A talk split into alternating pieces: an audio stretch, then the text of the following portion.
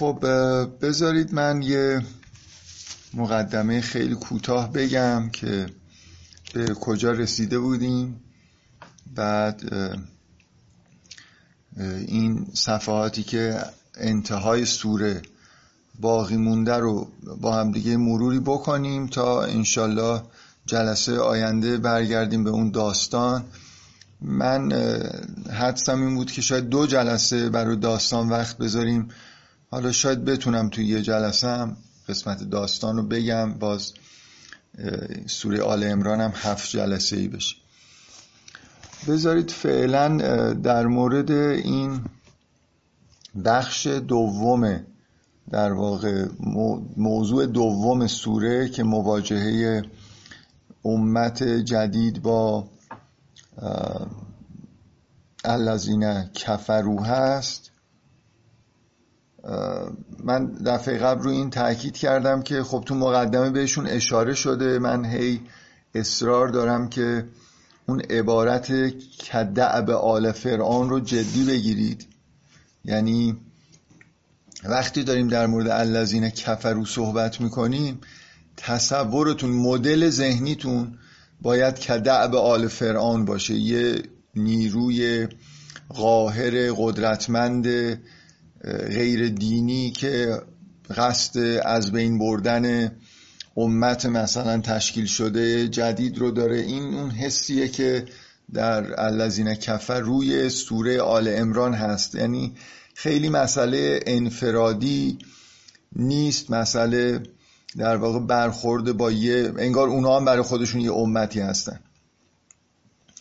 من فکر میکنم حالا لازم میشه که این شارژر لپتاپ رو وصل بکنم. بذارید حالا شروع کار یه خورده جلو بریم. این نکته‌ای که من فکر میکنم تو جلسه حالا شاید دوم گفتم، اینو تکرار بکنم که خیلی حالت جالبی داره که این مهاجرت مؤمنین به مدینه و تشکیل امت جدید توی مدینه، جایی که اهل کتاب اونجا حضور دارن همراه با این امت جدید، انگار توی یه محیطی دارن زندگی میکنن و الذین کفروا که دقیقا همون قدرت قاهر و غالب هستن بیرون از مدینه، تو مرکز، تو ام القرى مثلا اونا مستقر هستن، اونا قدرتمندن.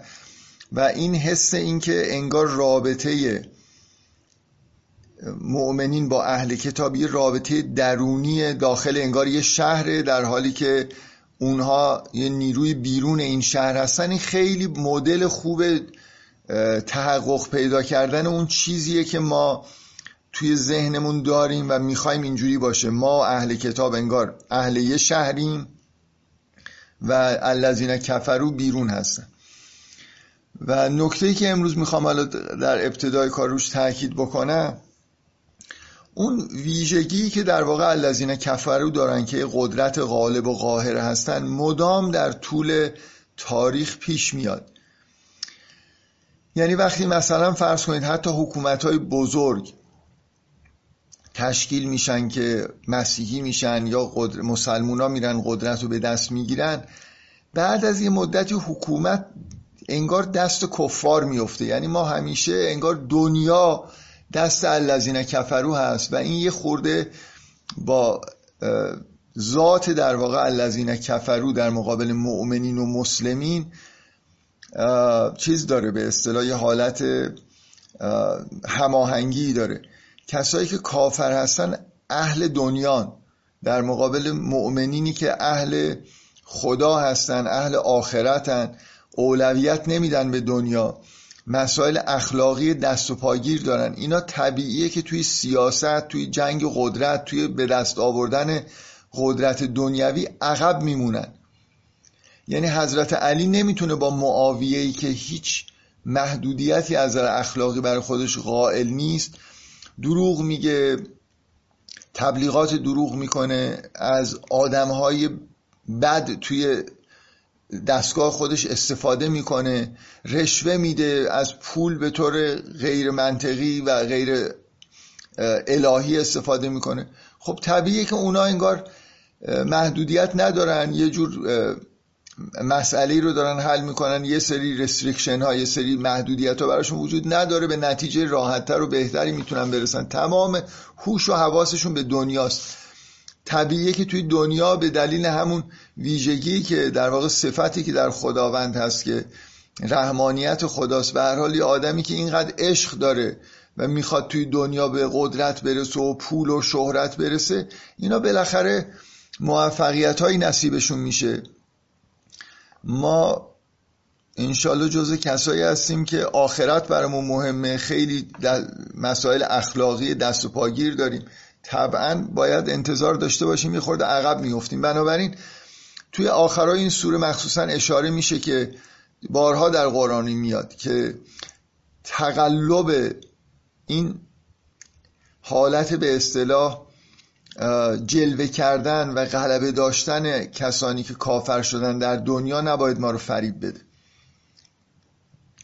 و این اشاره به اینه که این انگار یه ویژگی کفره که هی دنیا رو میگیره، هی کسانی که در واقع حالت الهی دارن در اقلیت قرار میگیرن، و این مدل مکه و مدینه انگار هی تکرار میشه یا میخوایم تکرار بشه، میخوایم با اهل کتاب، میخوایم با متدینین در یه دسته قرار بگیریم و در مقابل اون قدرتی که قدرت شرک آلودی که در مقابلمون هست مثلا یه جبهه واحد داشته باشیم.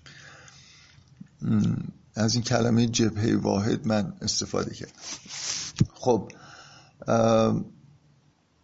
پس بخش دوم در واقع مواجهه با اون قدرت بیرونی هست و من تأکیدم روی این بود که در حالی که این یه بخشی در واقع از اون لایه اول سوره رو که نگاه میکنیم اینجوری به نظر میرسه، ولی اصرار من روی این بود که در واقع سوره در بیان توحید و اسلام لایه دومش حداقل اینه. سوره بقره هم همینطوری بود و سوره آل عمران باید بخش اولش که مواجهه با اهل کتاب رو مثل بحث‌های نظری توحید نگاه کرد و این بخش طوری ترتیب داده شده، این مسئله مواجهه با الذین کفروا، که تقریبا فاقد بحث نظریه.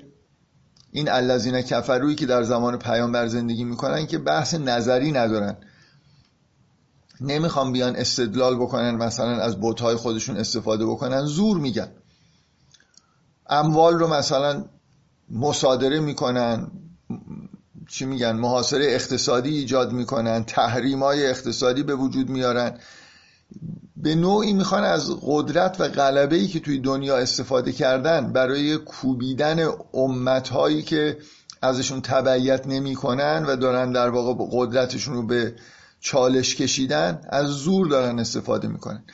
و اینم یه روال طبیعی در برخوردهای به اصطلاح بین مؤمنین و کفار هست که اونا غالبا شبیه همون آل فرعون یه قدرت قاهری دارن، میخوان از اون استفاده بکنن، بنابراین حالت جنگی داره. منتها نکته اینه که قسمت این مواجهه در واقع در صحنه‌های انتخاب شده، زمانی انتخاب شده برای سوره آل عمران که مواجهه منجر به شکست شده در جنگ احد، و حالا اینجاست که این مواجهه ناموفق توی جنگ احد چیزهایی رو از درون مؤمنین داره آشکار میکنه.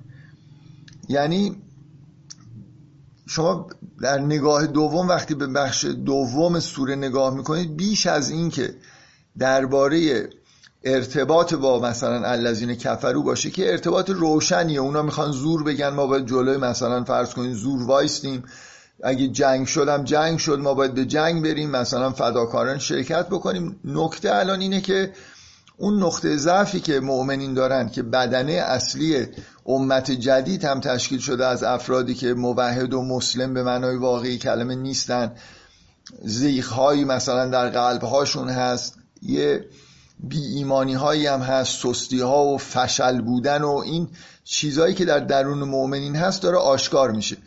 بخش دوم در واقع سوره مسئله توحید عملیه، یعنی اینکه شما اینجا ما بحث نظری نداریم، واضح هم هست که چی کار باید بکنیم، آیا قدرت و توان انجام اون کارهایی که میدونیم از لحاظ نظری درسته رو داریم یا نداریم.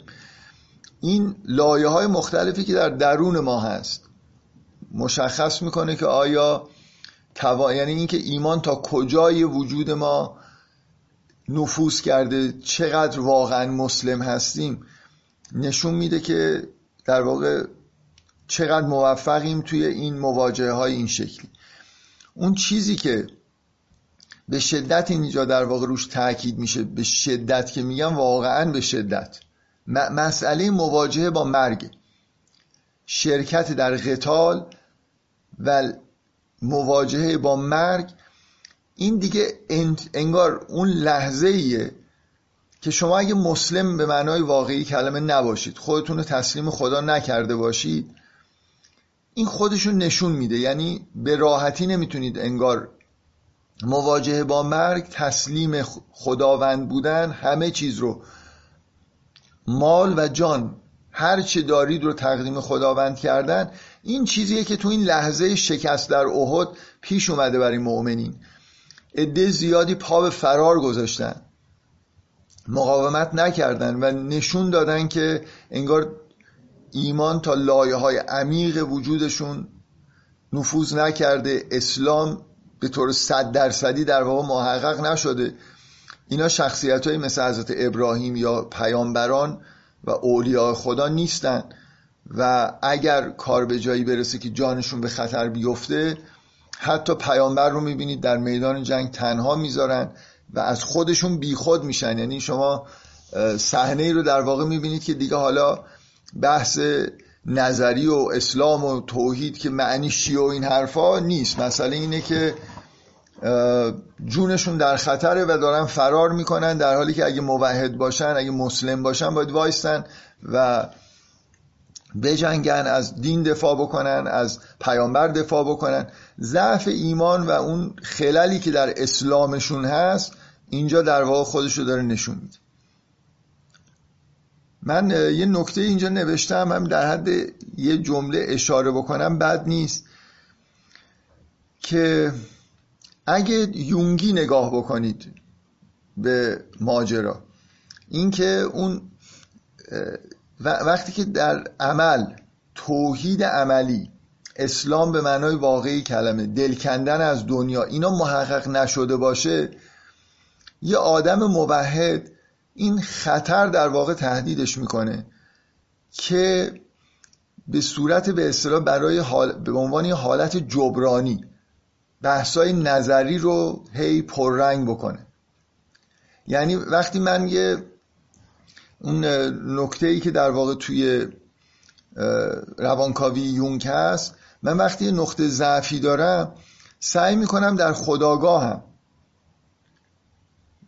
به نوعی اون نقطه ضعف رو پوشش بدم و جبران بکنم.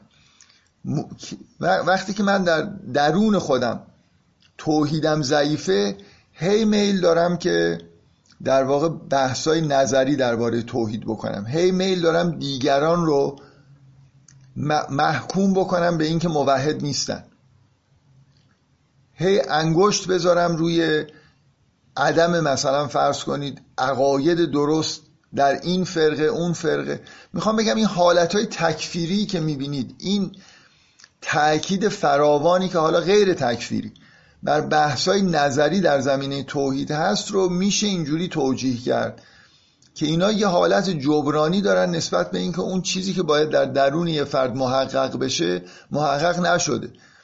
شما در عرفا و اولیاء خدا نمیبینید این حالتها رو، در یه آرامشی نسبت به مسئله توحید انگار دارن به سر میبرن، در این حالی که موحدن و غیر شرک و اینا رو به اصطلاح مماشات نمی کنن با عقاید شرک آلود، اما اینطوری هم نیست که حالا به جان افراد بیفتن هی درباره عقاید شرک آلود به حالت وسواس‌آمیز که این کارو نکن و اون کارو نکن. اینا این تأکیدهایی که روی این مسائل هست، اینا در واقع یه جوری جبران اینه که طرف در درون خودش به اون چیزی که باید برسه نرسیده و چون میدونه انگار در خدا این چیز مهمیه، میخواد اینو از خودش نفی بکنه، در نتیجه روی بحث‌های نظری تأکید میکنید، به اتهام دیگران به شرک علاقمنده، هی دیگران رو به شرک متهم میکنه. در واقع این بیشتر نشون میده که در درون خودش شرک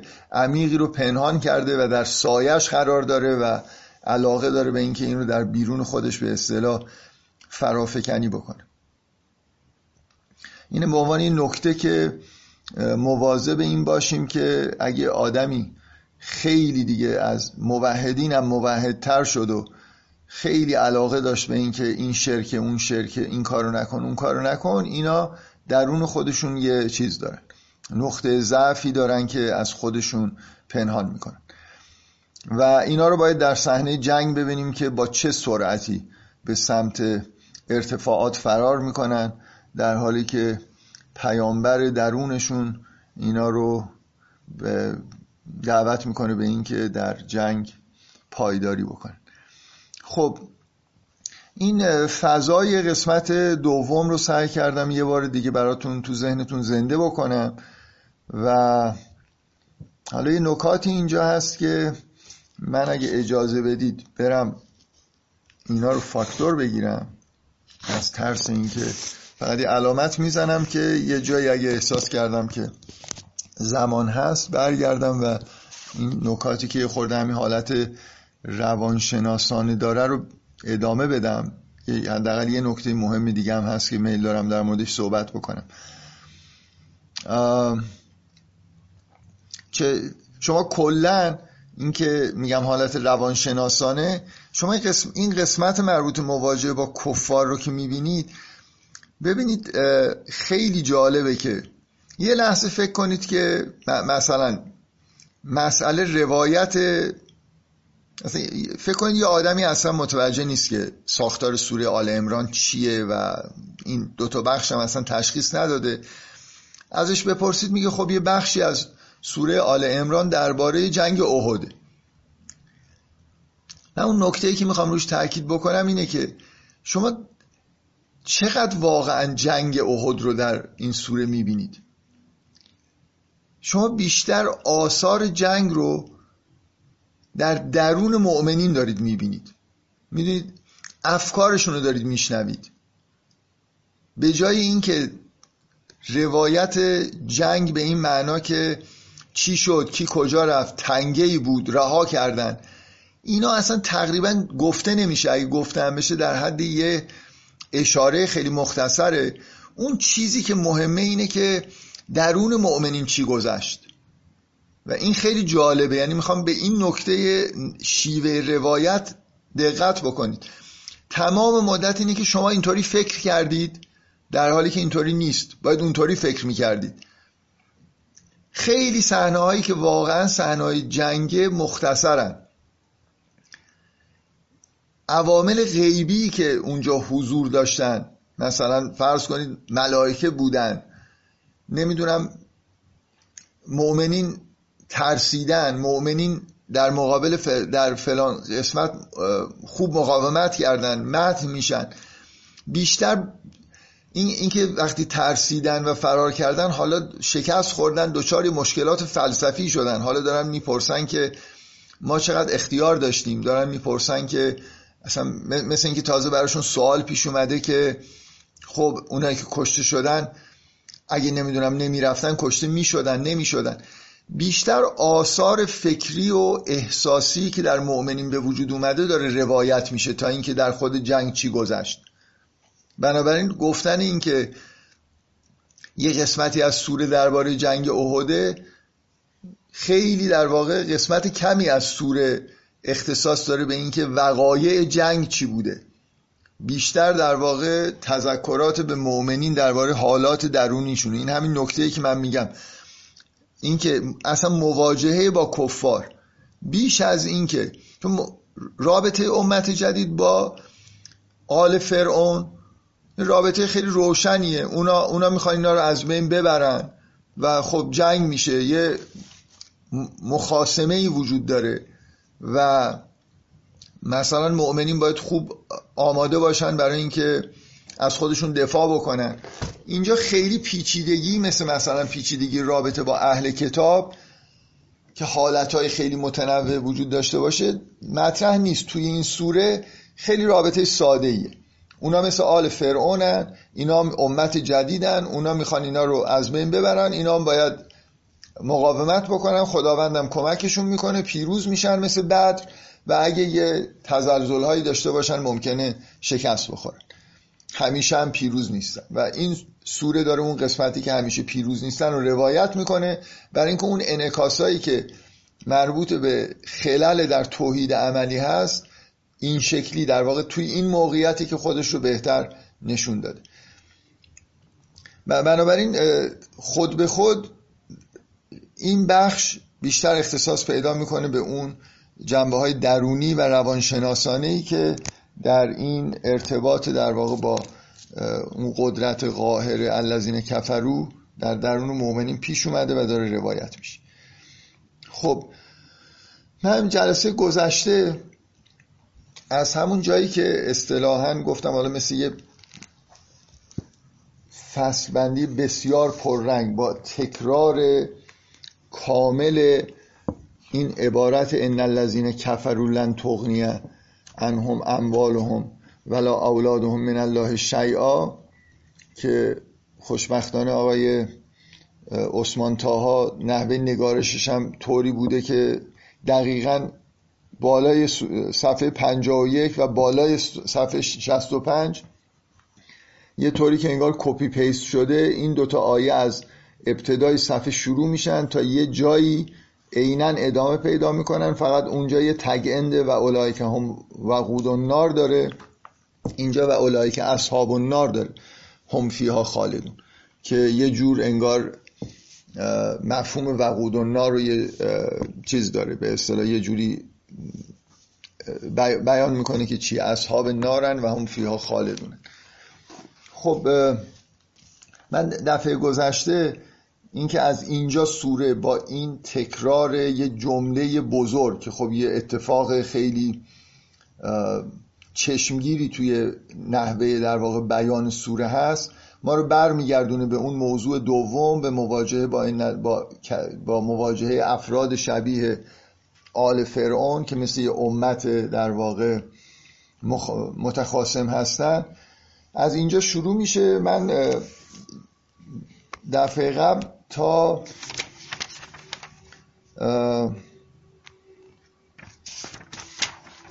تقریبا تا 158 فکر میکنم گفتم که چه جوری در واقع ماجرا پیش میره. حالا غیر از این تکرار این آیه و اون تمثیل کشتزاری که باد از بین میبردش، یه ساختار مثل آب آب آب، یعنی یه متن بیاد بعد یه صحنه جنگی بیاد، دوباره یه متن بیاد، یه صحنه جنگی بیاد، یه متن، یه صحنه جنگی. این توی این قسمتی که دفعه قبل گفتم تأکید داشتم که اینجوری باید نگاه بکنید روایتو، و تأکید کردم که اون صحنه هایی که مربوط به جنگه، اون بیها کاملا وجه مشخصشون اینه که انگار سه پرده هستن که جای پرده دوم و سوم عوض شده، یعنی شما شروع جنگ رو میبینید، پایان جنگ رو میبینید، بعد اون چیزی که در جنگ اتفاق افتاده رو مشاهده میکنید، و لابلای این سه پرده یه متنهایی میاد که به شدت در واقع مربوطن به اون اتفاقی که افتاده و اون چیزی که قراره توی اون پرده روایت بشه، ربط دارن و خیلی مهمه که این ارتباط رو بفهمیم. حالا من اگه بخوام توصیف بکنم، مثلا تشبیه بکنم به یه چیزی، مثل سه تا پرده نمایشیه که قبل از هر پرده یه چیزی مثل میان نویس وجود داره، مثل اینکه یه نوشته‌ای میاد که جنبه نمایشی خیلی نداره، بعد نمایش اجرا میشه، دوباره قطع میشه، یه نوشته میاد.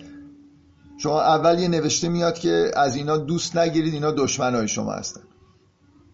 بعد صحنه اول جنگ، پرده اول میاد که اینا، آخر جلسه قبل یکی از حضار گفتن که این شماره آیه ها رو بگید، مثلا میان نویس اول از آیه 118 تا 120، پرده اول از 121 مثلا تا 129.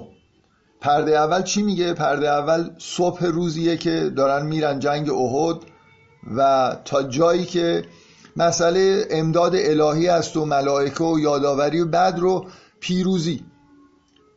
چیزی که شما تو پرده اول میبینید به شما وقتی قطع میشه پرده اول به شما نوید اینو میده که پیروز خواهند بود. آثار شکست نیست. یه جایی که اولش میگه از همت طائفتان منکم ان تفشلا والله ولیهما، این اولا من توی بحث‌های گروه دیدم بعضیا به ماجرای اونایی که تنگه رو ول کردن و اینا میخوان. این صبح روزیه که دارن میرن، دو گروه سست شدن در این که در جنگ شرکت بکنن، چجوری شرکت. اینو داره میگه و داستانهایی هم که ساختن، حالا واقعی یا غیر واقعی از نظر تاریخی، اینکه دو تا گروه هستن، دو تا مثلا از قبایل هستن، میگه این طائفتان که میگه دو تا طائفه هستن واقعا، اینجوری داستانو اینجوری ساختن. حالا میگم اینکه چقدر واقعیت تاریخی داره یا نداره، ولی حداقل اینه که داستان رو طوری ساختن که همه اینجوری میفهمیدن که اینا صبح اون روز صبح برای جنگ رفتن دو تا گروه بودن که سستی کردن. اینا اصلا این فضای پرده اول مربوط به اون قسمت شکست نیست. این اول صبح. من این نکته‌ای که یادم رفت بگم. ببینید در سوره آل عمران در روایت جنگ احد اون ماجرای تاریخی که گفته میشه که نمیدونم یه تنگه‌ای بوده و محافظی داشته و بعداً ول کردن و همون باعث شده که از پشت بهشون حمله بشه و از بین برن، مثلا فرو به پاشون نظمی که لشکر مؤمنین داشته. اینا گفته نمیشه، روایت نمیشه. اون قسمتی که تو پرده سوم قسمت شکست و که چی داره اتفاق میفته میبینید، اینکه چی شد که اینطوری شد و خیلی نمیگه. فقط نکته جالبی که وجود داره این تأکید این آیه اوله از غدوت من اهلک تبوئ المؤمنین مقاعد للقتال. میگه به یاد بیار اون روز صبح که بلند شدی و مؤمنین رو سر جاهاشون. این تأکید روی این که مؤمنین رو یه جاهایی گذاشت، یه مقاعد قتال وجود داشت، شما برید اونجا وایسید، شما اینجا. این یه جوری تو ذهن آدم واقعا اینو میاره که اون داستان درسته. یعنی این مسئله مقاعد قتال تو این جنگ خیلی مهم بوده، کجاها سنگرها کجا باشه، کجا رو هر کسی در واقع محلشو. این که چون توی داستان تاریخی اینه دیگه، پیامبر عده‌ای رو مأمور کرد، گفت برید شما اونجا رو مثلا محافظت بکنید. این مقاعد قتال میتونه اشاره به همین باشه که این موضوع مهم بوده توی این جنگ. این آرایشی که پیامبر داد در اول صبح، آرایش یافته هستن، فشلشون از بین میره، همش حرف نصر و آمدن ملائکه است. و مخصوصا این عبارت آیه 127 که میگه لیقطع طرفا من الذین کفروا، که اصلا معلومه که کاملا با پیروزی انگار پیش رفتن. بعد یه میان نویسی درباره ربا و انفاق و نمیدونم اینا میاد، بعد یه صحنه میاد که میان نویس از 100 مثلا 30 تا حالا 136 37 38 هر جایی بخواید قطع بکنید، مثلا فرض کنید تا 138 که حرف از اینه که انفاق بکنید، ربا نخورید، به فکر آخرت باشید. این یه میان نویسی. ببینید یه صحنه دیدیم که همراه با پیروزی صبح، اسمشو بذارید پرده اول صبح پیروزی، جنگ شروع شده، اوضاع خوبه، به نظر میاد ولایت الهی، نصرت الهی همراه مؤمنینه که بزنن داغون بکنن این کفار. لیقطع طرفا من الذین کفروا او یکبتهم، خیلی اوضاع خوبه. این میان نویس میاد کات میشه، ایمسسکم قرحون فقد مس القوم قرح مثله. یه دفعه شما با یه صحنه‌ای مواجه میشید که کاملا معلومه که شکست خوردن. و تلکل ایام و نداولها، یعنی این آیه اول اینه که اگه شما مثلا یه چیزی، جراحتی، یه شکستی براتون وارد شد، به یاد بیارید که قبلا هم شما اینا رو شکست داده بودید و ایام رو نداولها بین الناس و لیعلم الله الذین آمنوا و یتخذ منکم شهدا. معلومه کشته دادن. من بعد از اون جلسه که صحبت کردم یه چیزی به ذهنم رسید که برای اینکه این حس، این شیوه روایت و حسش رو بهتون منتقل بکنم، واقعا برای من این اتفاق افتاده. هر چی فکر کردم یادم نیومد مربوط به چه مسابقه‌ای بوده، ولی مثلا فرض کنید یه مسابقه فوتبالی بوده که حالا یه جور مسابقه مهمی بود، من کنجکاو بودم، فکر کنید رفتم تلویزیون رو روشن کردم، دیدم دقیقه 60 مسابقه است و 2-0 مثلا فرض کنید اون تیمی که من بهش علاقه داشتم که ببره جلوه. حالا کاری پیش اومده، رفتم اومدم روشن کردم، پایان بازی تموم شده، دارن گریه میکنن. یه همچین صحنه‌ای نشستن، مثلا فکر کن یه فینالی بوده، حالا هرچی بوده، اصلا دقیقا یادم من دیدم چی شد، این که اینا مثلا تا دقیقه 60 جلو بودن، چه اتفاق افتاده تو این 30 دقیقه، چجوری ممکنه؟ من بعد مثلا یه دفعه نتیجه روی صفحه تلویزیون اومده 4-2 باختن بازی رو. تو این 20 دقیقه نیم ساعتی که من رفتم و مثلا برگشتم 4 تا گل خوردن ظرف مثلا 20 دقیقه آخر مسابقه. حس این خوندن سوره آل عمران داستان احد اینجوریه، شما اولش میبینید که قشنگ جلوان، بعد اون میان نویس مربوط به ربا میاد یه دفعه کات میشه به این که اینا زانوی واقعا شب شده، غروب شده، جنگ تموم شده، باختن، شهید دادن. حرف از اینه که خب میخواستیم ببینیم که کی مؤمنه کی کافره، شما رو پاک بکنیم. ام حسبتم ان تدخلوا الجنه و لما یعلم الله الذین جاهدوا منکم و یعلم الصابرین. یعنی معلومه که یه به اندازه خوب نجنگیدن، معلومه که صبر نکردن و لقد کنتم با مرگ مواجه شدن، ترسیدن. این چیزیه که شما میبینید بعد از در واقع جنگ. اول پرده اول صبح رو دیدید، حالا انگار شب شکست رو دارید میبینید، شام غریبانشونه، کشتهاشون رو دارن جمع میکنن و این به شدت توی ذهن آدم این سوال رو ایجاد میکنه که چی شد. همونطوری که من وقتی اون صحنه‌های فوتبال رو دیدم اصلا موندم ببینم پخش میکنه گلا رو، اینا چجوری گل خوردن، چه اتفاقی افتاد، مثلا اخراجی دادن. آدم این شیوه روایت به شدت جذاب از این نظر که شما رو تو ذهنتون، مخصوصا ببین این آیه رو دقت بکنید، انتهای این بخش مثلا آیه 144 تقریبا آخر پرده دومه، و ما محمدون الا رسولون قد خلت من قبله الرسل افامات او قتل. اصلا مسئله خطر جانی برای پیامبر پیش اومده، این دیگه بیشتر آدم رو کنجکاو میکنه.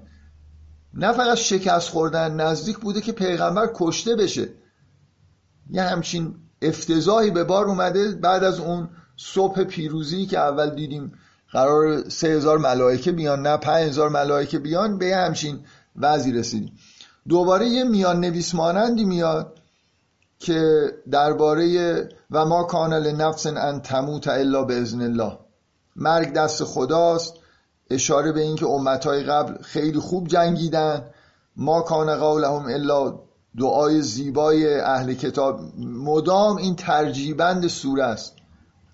در وسط بحث جنگ احد یه بار دیگه این میاد که اهل کتاب خیلی خوب، اهل کتاب مؤمن، از شما مؤمنتر بودن، که این دعای زیبا قالوا ربنا اغفر لنا ذنوبنا و اسرافنا فی امرنا و ثبت اقدامنا و انصرنا علی القوم الکافرین. این دعای زیبای اون اهل کتابیه که قبلا برخلاف شما به خوبی جنگیدن. فآتاهم الله ثواب الدنیا و حسن ثواب الاخره و الله یحب المحسنین. این آیات میاد که در بعد از این در واقع پرده دوم که شکست، نمیدونیم چجوری شکست خوردن، به شدت شکست خوردن، کشته دادن، پیامبر نزدیک بوده کشته بشه. اینا اخباریه مثل همون صحنه‌های بعد از پایان دقیقه 90 که من از تلویزیون دیدم که اینا دارن گریه میکنن و به هم دیگه دلداری میدن و این حرفا، که شما باید کنجکاو بشید از این شیوه روایت که اون وسط در پرده دوم چی شده، چجوری از اون حالت به این حالت رسیدیم.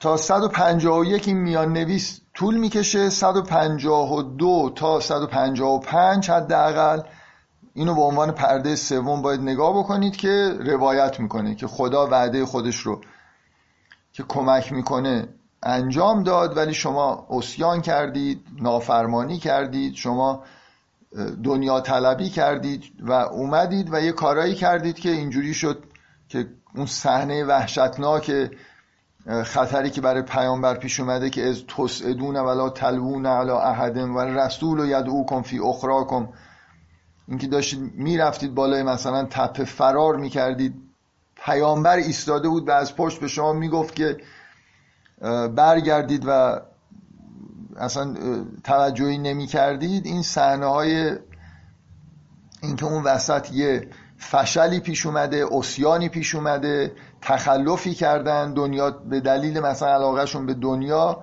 که دقیقاً یعنی وقتی که مسلم نبودید، تسلیم امر خدا نبودید، تسلیم امر پیامبر نبودید، تخلف کردید و یه دفعه این شیرازه از هم پاشید، پیامبر به خطر افتاد و دیگه این صحنه‌ای که تا پایان در واقع 155 روایت میشه که میبینید که سوالات فلسفی حالا براشون پیش اومد بعد از اینکه شکست خوردن، که آیا کاری دست ما هست، اگر نمیدونم که این آیه معروف میاد که لو کنتم فی بیوتکم لبرز الذین کتب علیهم القتل الی مضاجعهم، اگه قرار بود بمیرید، اینکه مرگ دست خود، همونجور که تولدتون دست خودتون نبوده، مرگتون هم دست خودتون نیست، خدا هر کسی رو بخواد احیا میکنه. و اون آیه قل اللهم مالک الملک و یادتون بیاد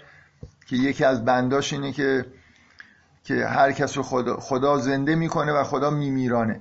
مرگ دست خداست و اگه کسی قرار باشه بمیره، هر کاری بکنه، بره در بستر خواب خودشم باشه، مرگ سراغش میاد. توی گروه بحثی شد که این مسئله، این آیه عجیبیه.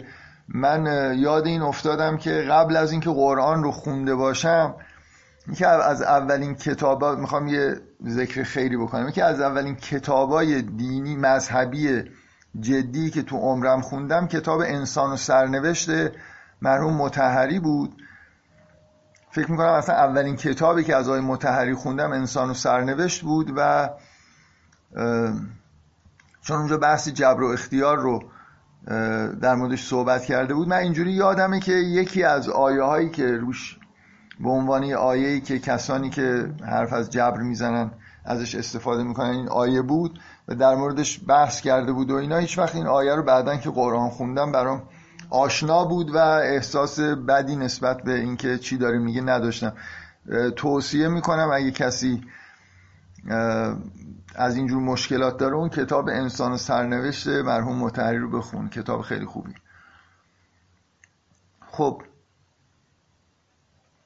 و ان الذین تولوا منکم یوم التقى الجمعان، آخرین آیه این پرده است. اونایی که روی برگرداندن در اون روز مواجهه این دو گروه، انما استزلهم الشیطان، شیطان اینها رو لغزون به بعض ما کسبو، به دلیل کارهایی که کرده بودن، گناهانی که کرده بودن، ولقد عفا الله عنهم ان الله غفور حلیم.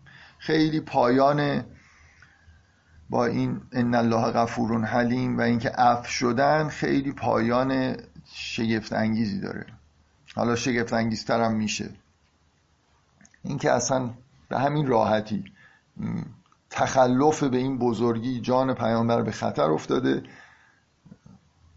نتیجهش هم ضعفای درونیه که نتیجه گناهان و اعمال بدیه که انجام دادن، از جمله انفاق نکردن و ربا خوردن و مال دنیا، مال عشق مال دنیا داشتن که کار به اینجا رسید. من الان وقت شد این کلمه عشق رو که به کار بردم، این قبلا اینو گفتم، میخوام یه بار دیگه الان تأکید بکنم که شما خیلی جا تو قرآن خیلی کم کلمه حب رو میبینید. عشق به خدا رو ممکنه هی مدام واژه‌اش تکرار نشه برعکس متون عرفانی، ولی حقیقتش موجوده. من همون یه صحبتی کردم در مورد این که کتاب عشق قرآن یا کتاب خوف و خشیته. ببینید یا آدمی که یه کسی که کوچکترین شناختی درباره انسان داشته باشه این رو به خوبی میفهمه که هیچ تسلیمی به معنای واقعی کلمه اتفاق نمیفته به غیر از با عشق. محال یه نفر مسلم بشه، در مقابل خدا تسلیم بشه، به غیر از اینکه یه عشق عظیمی نسبت به خداوند پیدا بکنه. یعنی ابراهیم اگه به راحتی تسلیم میشه برای اینکه عاشق خداست. تا عشق نباشه اون لایه های پایین درست نمیشن. یعنی هر چقدر با ترس تا یه جاهای آدم اطاعت میکنه، ولی اگه رابطه عاشقانه نباشه اینجوری نیست، یه جایی آدما کم میارن. ابراهیم کم نمیاره برای اینکه سر تا پای وجودش عشق به خداست و علاقش به همه چیز در مقابل علاقش نسبت به خداوند رنگ باخته، نه اینکه علاقه نداره. ولی اون حالت زین للناس حب و شهوات و اینا اصلا در ابراهیم وجود نداره. من نکته‌ای که در واقع اینجا توی این سوره هست اینکه چرا اینقدر در واقع شما محاله که در مواجهه با مرگ در حال قتال بتونید تسلیم محض باشید، بتونید خودتون رو در واقع به راحتی جان خودتون رو فدا بکنید، به غیر از در مقابل به راحتی این کار رو میتونید بکنید اگر چیزی رو از خودتون بیشتر دوست داشته باشید. این خودتون از میان برخواسته باشه به دلیل عشق اصلا بدون عشق نمیشه این خودخواهی رو از خودتون دور بکنید. از خوف جهنم هنوز صیانت ذات دارید که دارید اطاعت. کسی که از خوف داره اطاعت میکنه برای اینی که خودش رو از مجازات مسئول بکنه، بنابراین برای خودش داره کار میکنه. همچنان فقط تسلیم وقتی اتفاق میفته به معنای واقعی کلمه و خودتون دیگه مطرح نیستید، میتونید از خودتون میگذرید، در صورت اینکه کاملا رابطتون عاشقانه باشه با خداوند. و چیزی که از سر خوفه، البته کسی که ایمان به آخرت داره، عظمت مثلا اون ابدیتی که در انتظار ما هست و فهمیده باشه، برای صیانت از ذات هم میتونه دنیا رو ول بکنه. اینجوری نیست که توی رفتارهای مثلا فرض کنید ظاهریش نتونه خودش رو تطبیق بده. ولی تنها چیزی که باعث میشه که حتی خودتون دیگه برای خودتون مطرح نباشید اینه که عاشق خدا شده باشید. اصلا تو معادلاتتون این که دیگه چه بلایی سرتون میاد مطرح نیست. و بعداً تصاویری از اینجور آدم هم در ادامه میاد، کسانی که در همون بلبشوی همین جنگ احد درست عمل کردن و مشکلی نداشتن. خب این آیات که یا ایها الذین آمنوا لا تکونوا کالذین کفروا و قالوا لاخوانهم اذا ضربوا فی الارض، این که باز این افکاری که حول و حوش مرگ میگذره، این چیزی که این مرگ و قتال که اون انتهای به اصطلاح انگار آزمون مهمیه که معلوم میشه که کسانی هستن که واقعا اسلام به معنای واقعی کلمه دارن، مدام تکرار میشه. یعنی شما شاید 20 بار کلمه قتال و مرگ تو این حجم کم میاد و مدام در واقع این وسواسی که انگار تو ذهن اینا ایجاد شده نسبت به مرگ و زندگی مخصوصا تو این آیه 158 تکرار والله یحیی و یمیت که تو اون دعای قل اللهم مالک الملک اومده بود، جالبه که در واقع اینو به اون دعای جوری ربط میده این قسمت رو. و اینکه اگه در راه خدا کشته بشید، ببینید این آیه 157 و 158 4 بار توش واژه مرگ و قتل اومده توی 2 خط. این حالت چی میگن انفجار این مسئله، تمام ذهن اینا معطوف شده، از مرگ فرار کردن، از قتال فرار کردن و همه ذهنشون حالا به حالت این سوال براشون ایجاد شده دیگه، همون مثل سوالای بنی اسرائیلی که حالا اگه نمیدونم نمیرفتیم نمیمردیم، اگه اونا نمیومدن میمردیم، آیا مرگ دست ما هست؟ این سوالای فلسفی خیلی جالبی براشون پیش اومده که قبل از جنگ اصلا به این چیزا فکر نمیکردن. برسیم سر چیز.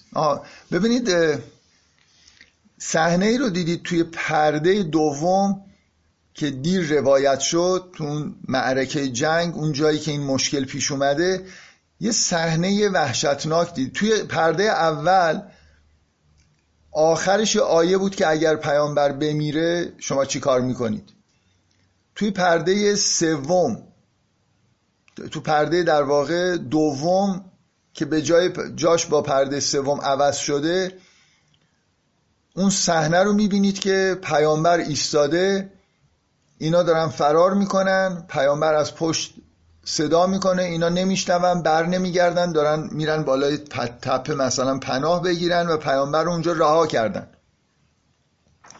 هیچ توضیحی داده. ببینید یه پیش زمینه‌ای تو ذهن آدم ایجاد شده که مسئله مرگ پیامبره، به خطر افتادن جان، حداقل به خطر افتادن جان پیامبر، و اینکه در روایات تاریخی اینجوریه که وسط جنگ یه دفعه یه نفر فریاد زد، پیامبر یه اتفاقی میفته و ضربه‌ای میخوره و اینا، و یه نفر فریاد میزنه که پیامبر محمد کشته شد، و این با این خب داستان سوره آل عمران جور در میاد. فقط همیشه مواظب باید بود که داستانهای تاریخی رو از روی قرآن ممکنه ساخته باشن، بنابراین اینجوری نیست که مثلا اون مقاعد للقتال که حالت تلویحی داره، اون خیلی آدمو وسوسه میکنه، اون که اون تاییدیه برای این که واقعا یه ماجرای شبیه اون که در داستان تاریخی هست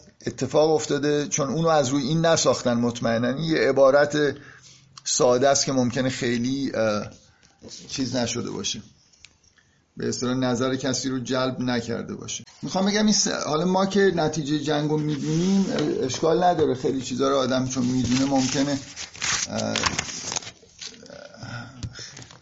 روایت اون هیجان وقتی که نتیجه رو نمیدونید نداشته باشه، ولی همچنان مهمه که در واقع دقت بکنیم که شیوه روایت چه حسی رو ایجاد میکنه هر بار که میخونیم. میخوام بگم که اینجا این رها شدن پیامبر دیگه هیچ حرفی ازش زده نمیشه. من یادم در مورد داستان یوسف که صحبت میکردم گفتم یکی از هیجانهای داستان یوسف شیوه روایتش اینه که شما از روابط یوسف و حضرت یعقوب، اون رابطه عاشقانه که یعقوب داره، خبر دارید. بعد یوسف رو میندازن تو چاه، یه صحنه‌ای هم میاد میگه فصبر جمیل، دیگه میریم 20 سال با حضرت یوسف هستیم، اصلا انگار نه انگار که یعنی هر کسی اول داستان یوسف رو خونده باشه، بعد از اینکه یوسف اون جمله حضرت یعقوب که قال انی لیحزننی ان تذهبوا بهی، من دلم تنگ میشه که از صبح تا غروب اینو نبینم، و بعد همینجور داستان زندگی یوسف رو دارید میبینید و میدونید که یعقوب تمام این روزایی که دارید میبینید و ماها و سالایی که داره میگذره، میدونید یعقوبی اونجا هست ولی هیچ اشاره بهش نمیشه. یعقوب کلن از داستان محو میشه تا یه جایی که برادرها برمیگردن و بعد یه دفعه یه جمله از حضرت یعقوب بعد از این همه سال میاد که میگه یا اسفا علی یوسف مثلا، که این یه شیوه روایتی هست و یعقوب از داستان و این کششی که به وجود میاد که یعقوب حالش چطوره، چی شد، این حرفا، این خودش در واقع یه چیزه، یه شیوهی برای اینی که به داستان یه کشش و یه سوالی انگار ایجاد بکنید، بعد جوابشو ندید تا اینکه وقتش برسه. الان شما این سه پرده رو که دیدید، آخرین جایی که پیامبر رو دیدید، اول یه اشاره به این که خطر مرگ برای حضرت رسول پیش اومده توی جنگ، و آخرین جایی که میبینید رها شده در حالی که دارن فرار میکنن.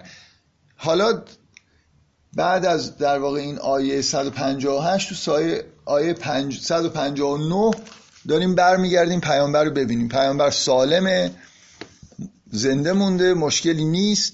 و ببینید آیه چی داره میگه. میگه فبما رحمت من الله لنت لهم،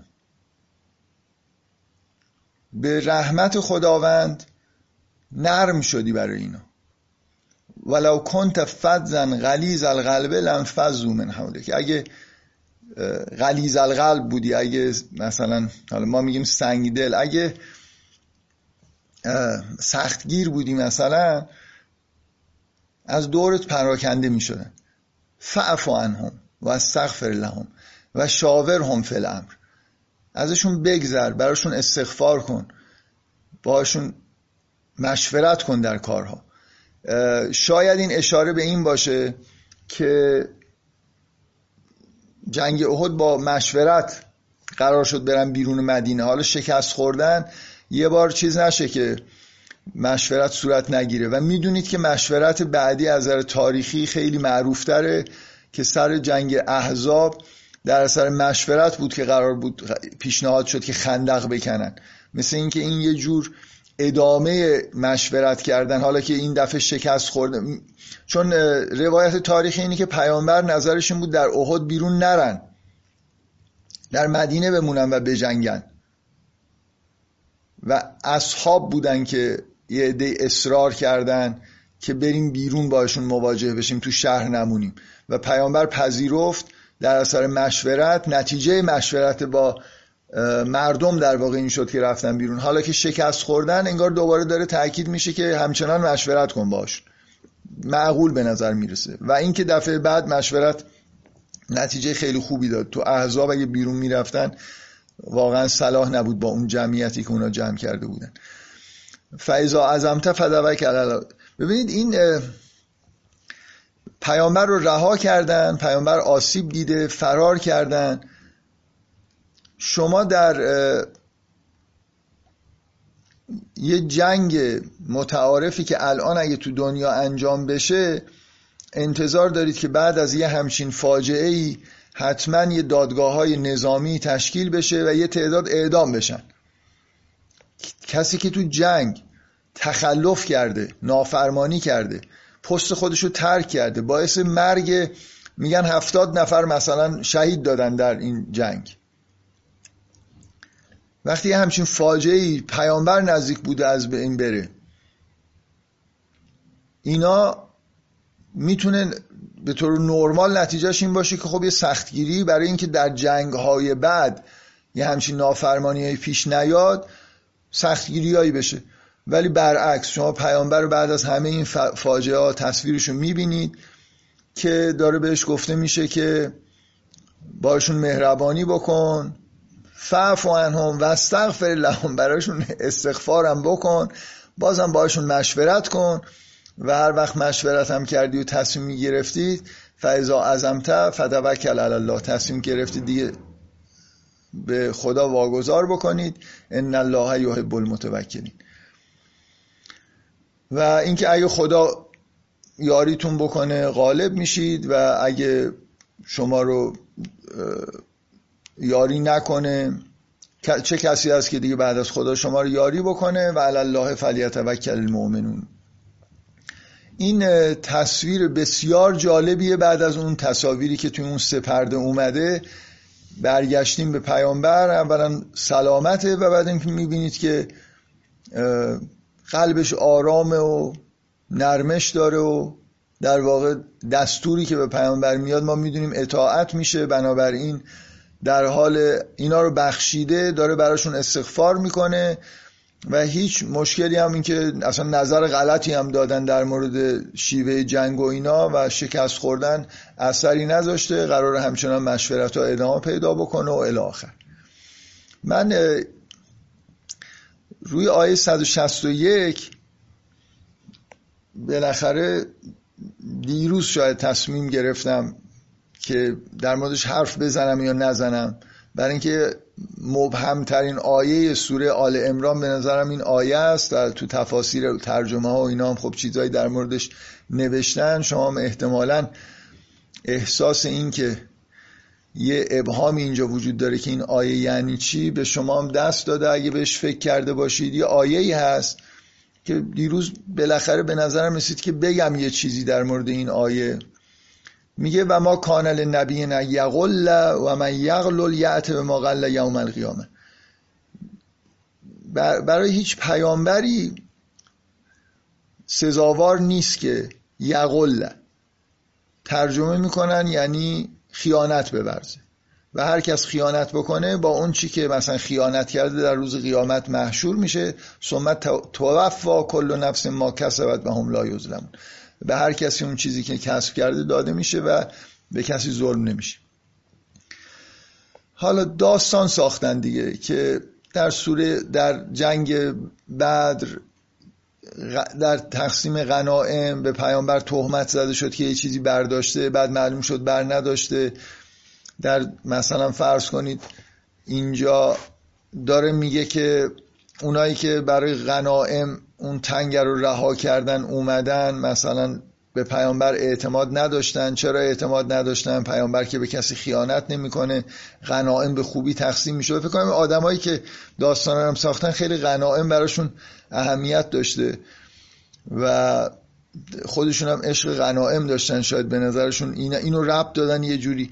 من میدونم که از نظر ادبی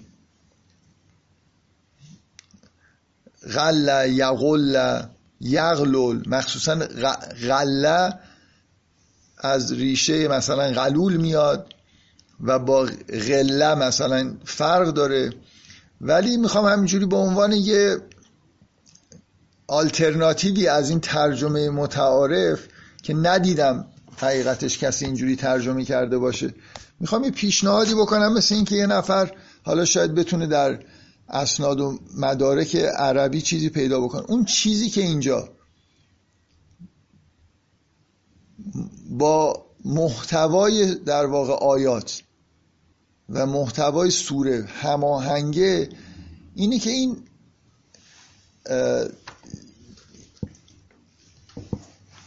ترجمه دیگه‌ای که برای این ریشه فعلی وجود داره، یه ریشه فعلی نزدیک وجود داره، غل، به معنای کینه داشتن، به دل گرفتن. لا تجعل فی قلوبنا غلا للذین آمنوا، مثلا کینه یا نمیدونم دلخوری از کسانی که ایمان آوردن در دل ما قرار نده.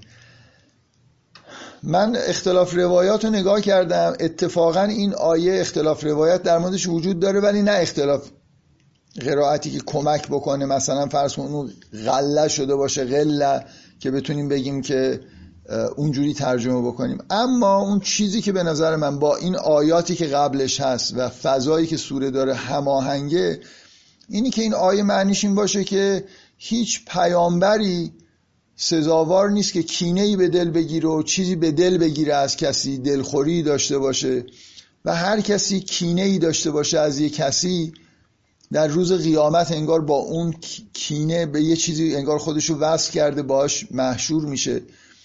و این خیلی با آیات قبل، این که اصلا دلخوری در قلب پیامبران نمیمونه، کسی که موحد معاملش با خداست، اصلا چیزی به غیر خدا نمیبینه، این که حالا نمیدونم یه عده ترکش کردن، بهش بدی کردن، خیانت کردن بهش، هر کاری کردن، چیزی پیامبر به دل نگرفته.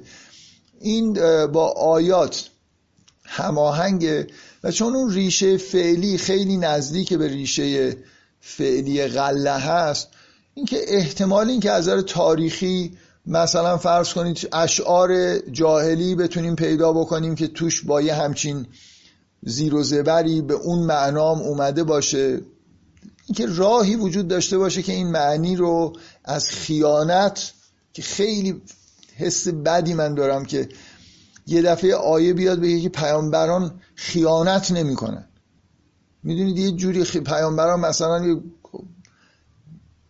آدم الکی آدم نمی‌کشن، آخه این یه چیز بیخودیه. من فکر می‌کنم که همینم باعث شده که مجبور شدن وقتی یه چیزی رو خوب نمی‌فهمن داستان براش درست کردن که آره مسئله خیانت در امانت. من پیشنهادم اینه که روی این فعل عربی یه خورده تحقیق بشه، شاید بشه مدارکی به دست آورد که اینجوری بشه ترجمه کرده. یعنی میخوام بگم اصلا ترجمه شاید اشتباه باشه که کلمه خیانت رو میگن، و اگه خیانته من اون داستانا به نظرم داستانه مربوطی نیست و باید فکر کرد که اینجا چجوری در واقع آیه رو میشه تعبیر کرد.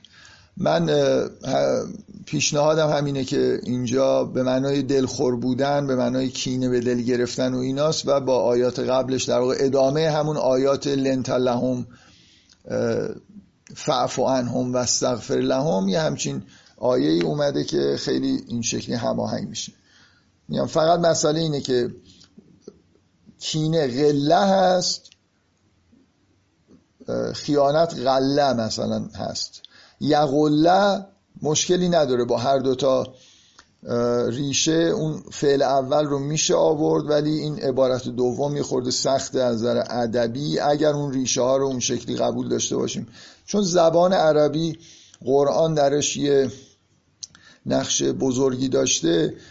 احتمال این که مثلا فرض کن قبلش، یعنی اصلا این عبارت غلب بذار توضیح ندم دیگه، بالاخره اینجا یه مشکلی وجود داره در مورد این آیه. اگه کسی خیانت معنی میکنه باید بگه که چه ربطی داره و به چی داره اشاره میکنه، اگر نه مثلا کینه و دلخوری و ایناست چجوری با این اعرابی که اینجا این افعال دارن میشه ربطش داد به اون ریشه فعلی نزدیک به خیانت که معنی کینه داره. من گفتم اینو بگم ولی خوردم وقت گرفت، ولی بد نیست. خب پس این قطعه مثل یه پرده شاید چهارم که دیگه از جنگ فاصله میگیریم، میریم خود پیامبر رو میبینیم که اوضاع خوبه، چیزی هم عفو کرده، استغفار داره میکنه و اصلا مشکلی با انگار اتفاقی که افتاده نداره. مؤمنین اصولا اینجوری هن، هرچی شده خواست خدا بوده. و افمن تبع رضوان الله کمن باع بسخط من الله و مأواه جهنم، کسی که از رضوان خدا تبعیت میکنه مثل کسیه که سخط خدا رو در واقع به سمت خودش میکشه و مأواه جهنم و بئس المصیر هم درجات عند الله و الله بصیر بما یعمل. یعنی اینم باز ادامه همینه که کسی که دنبال رضای خداست، خب این پیامبری که میبینید اینجوریه، آدمیه که دنبال رضای خداست و برای خدا داره کار میکنه، برای رضایت خدا داره کار میکنه و به فکر آخرت، نه به فکر دنیا. نتیجهش هم همین عکس العملیه که در پیامبر و پیامبران میبینید. هم درجات عند الله، شاید اشاره به همین که و ما کانل نبیین، اینکه این انبیا درجاتون عند الله هستن و الله بصیرون به ما یعمل. خب این پرده مربوط به پیامبر هم اینجا تموم میشه. بعد نه دیگه این آیه هم لقد من الله علی المؤمنین اذ بعث فیهم هم در واقع تکمیل این عبارت قسمت مربوط به پیامبره که به مؤمنین گفته میشه که خداوند در شما منت گذاشت، اذ بعث فیهم رسولا من انفسهم، که پیامبری از خودتان آمد که آیات الهی رو میخونه براتون، تزکیه‌تون میکنه و یعلمهم الکتاب و الحکمه، کتاب و حکمت بهتون یاد میده و ان کانوا من قبل لفی ضلال مبین. این قطعه مربوط به پیامبر اینجا تموم میشه و پیامبر نمرده، پیامبر آسیب دیده ولی چیزی به دل نگرفته. این صحنه مهم و زیبا و تاثیرگذار مربوط به شخص پیامبره که چند بار در واقع در طول جنگ توی پرده های مربوط به جنگ به اشاره شد به پیامبر، ولی الان در واقع داریم انگار پیامبر بعد از جنگ رو میبینیم. اونا نشستن افکار آیا میمردیم نمیمردیم، مرگ چیه، زندگی چیه، شکست چیه، پیروزی چیه، از این فکرها دارن میکنن. اونایی که تخلف کردن از این فکرها دارن میکنن. پیامبر با آرامش نشسته، اصلا انگار نه انگار که شکستی اتفاق افتاده، انگار نه انگار که اصحاب بسیار بسیار عزیز که همشون انگار قراره بهشتی باشن و هیچ نقصی درشون نیست و همین صرف این که صحابه بودن چنین و چنانن، پیامبر رو وسط جنگ رها کردن و به قله های مرتفع کوه ها پناه بردن که یه بار موج اینها رو در بر نگیره. این به هر حال قطعه خیلی از نظر عاطفی به نظر من تاثیرگذاریه تو این سوره که شما بعد از این بلبشو و این فضاحتی که به بار اومده، پیامبر رو توی همچین حالی میبینید. و اون آیه هم تو رو خدا یه نفر عربیدان یه کاریش بکنه، اون وسط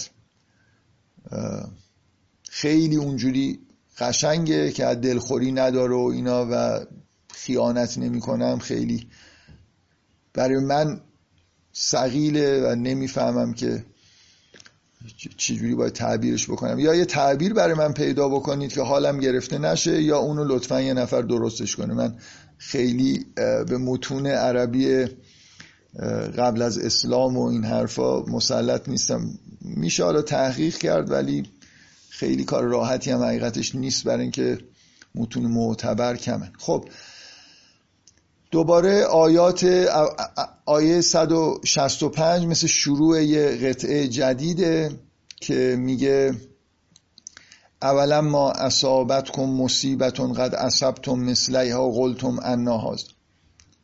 یه مصیبتی به شما وارد شد مثل مصیبتی قبلا شما به اونا وارد کردید، حالا حرفتون اینه که انا هذا. شکست از کجا اومد؟ مرگ چی شد؟ چرا اینطوری شدیم؟ خیلی یه آیه‌ای جلوتر هست، خیلی این دوباره اون چیز دیگه، اون افکار منفی بعد از کارهای بد رو کردن. حالا این افکار هم انگار به جای اینکه پیامبر خوب عمل کرده، ببینید چه حالی داره، اینایی که تخلف کردن اینا دارن به چه چیزایی فکر میکنن. انا هذا، براشون سوال پیش اومده که چطور شد شکست خوردیم. قل هو من عند انفسکم. جواب خیلی ساده است، به خودتون نگاه بکنید، این از شکست از خودتون اومد، من عند انفسکم بود، ان الله علی کل شیء قدیر. خداوند قادر بر این، میتونست شما رو پیروز بکنه، ولی شما در واقع یه جوری رفتار کردید که مستوجب این شکست بودید.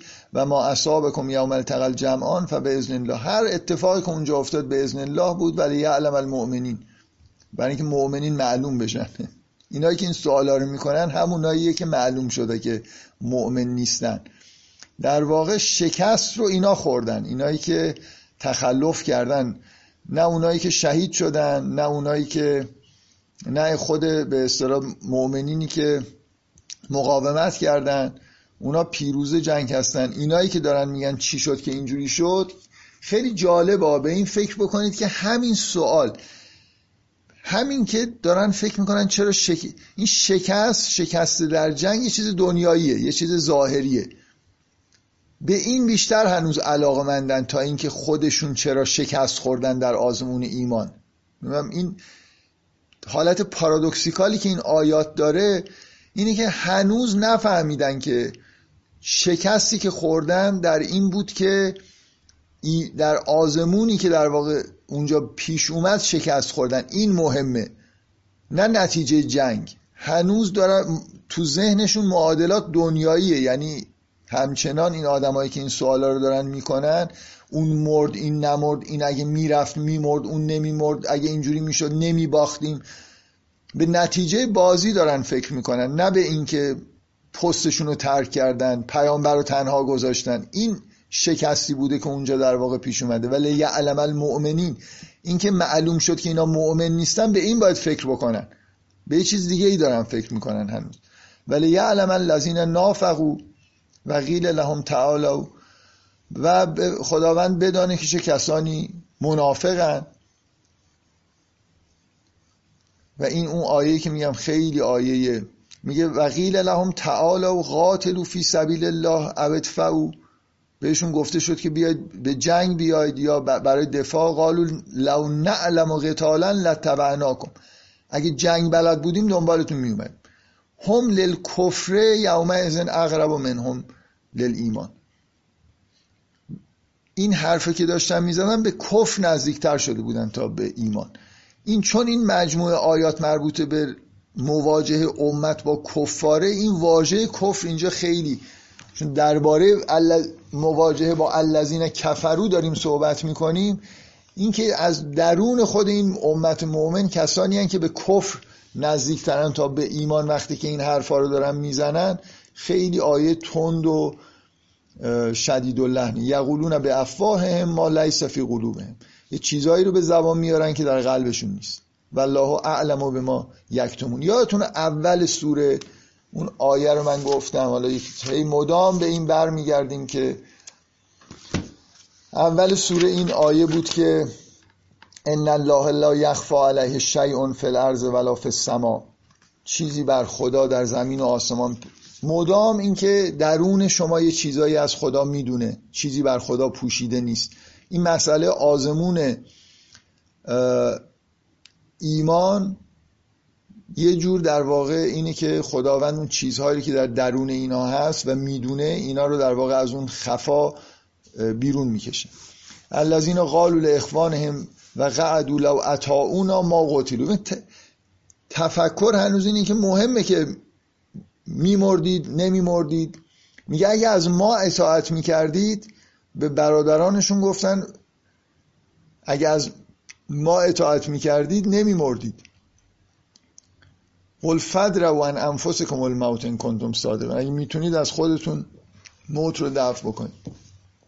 این آیات در واقع آیات اینجا بعد از اینکه پیامبر رو میبینید دو تا چیز داریم، دو تا قطعه داریم کنار هم دیگه که یه حالت کنتراستی دارن. بدترین حرفایی که اینا زدن، اینایی که زنده موندن، بعد اون آیات تحسینی که نسبت به کسانی که کشته شدن، اونایی که در آزمون موفق شدن، اونا حالا در چه حالی هستن. ولا تحسبن الذین قتلوا فی سبیل الله ام، اینقدر حرف از این که میمردید نمیمردید، اصلا نمردن اینایی که در راه خدا کشته شدن.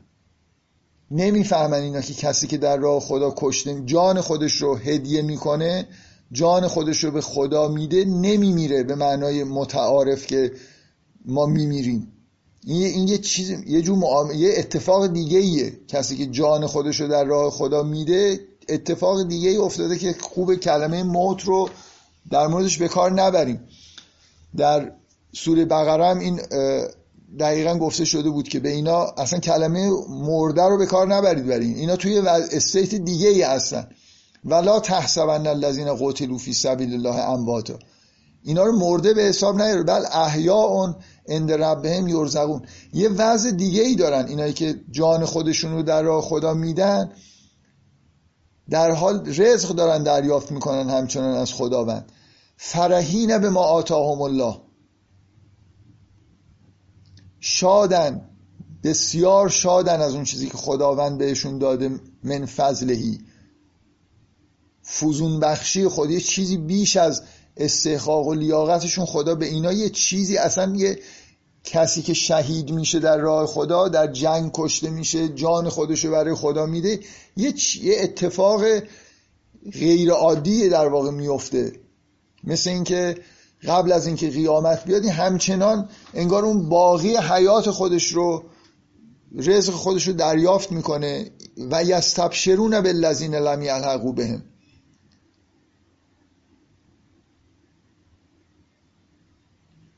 و یستبشرون بالذین لم یلحقوا بهم من خلفهم،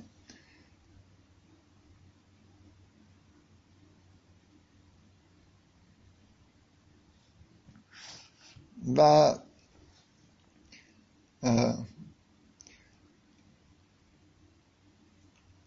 بشارت میدم به کسانی که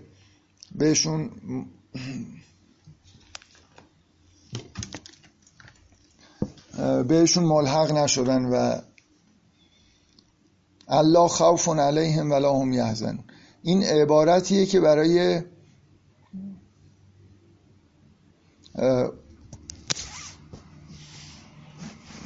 اولیاء خدا معمولا استفاده میشه که خوف و حزن براشون نیست.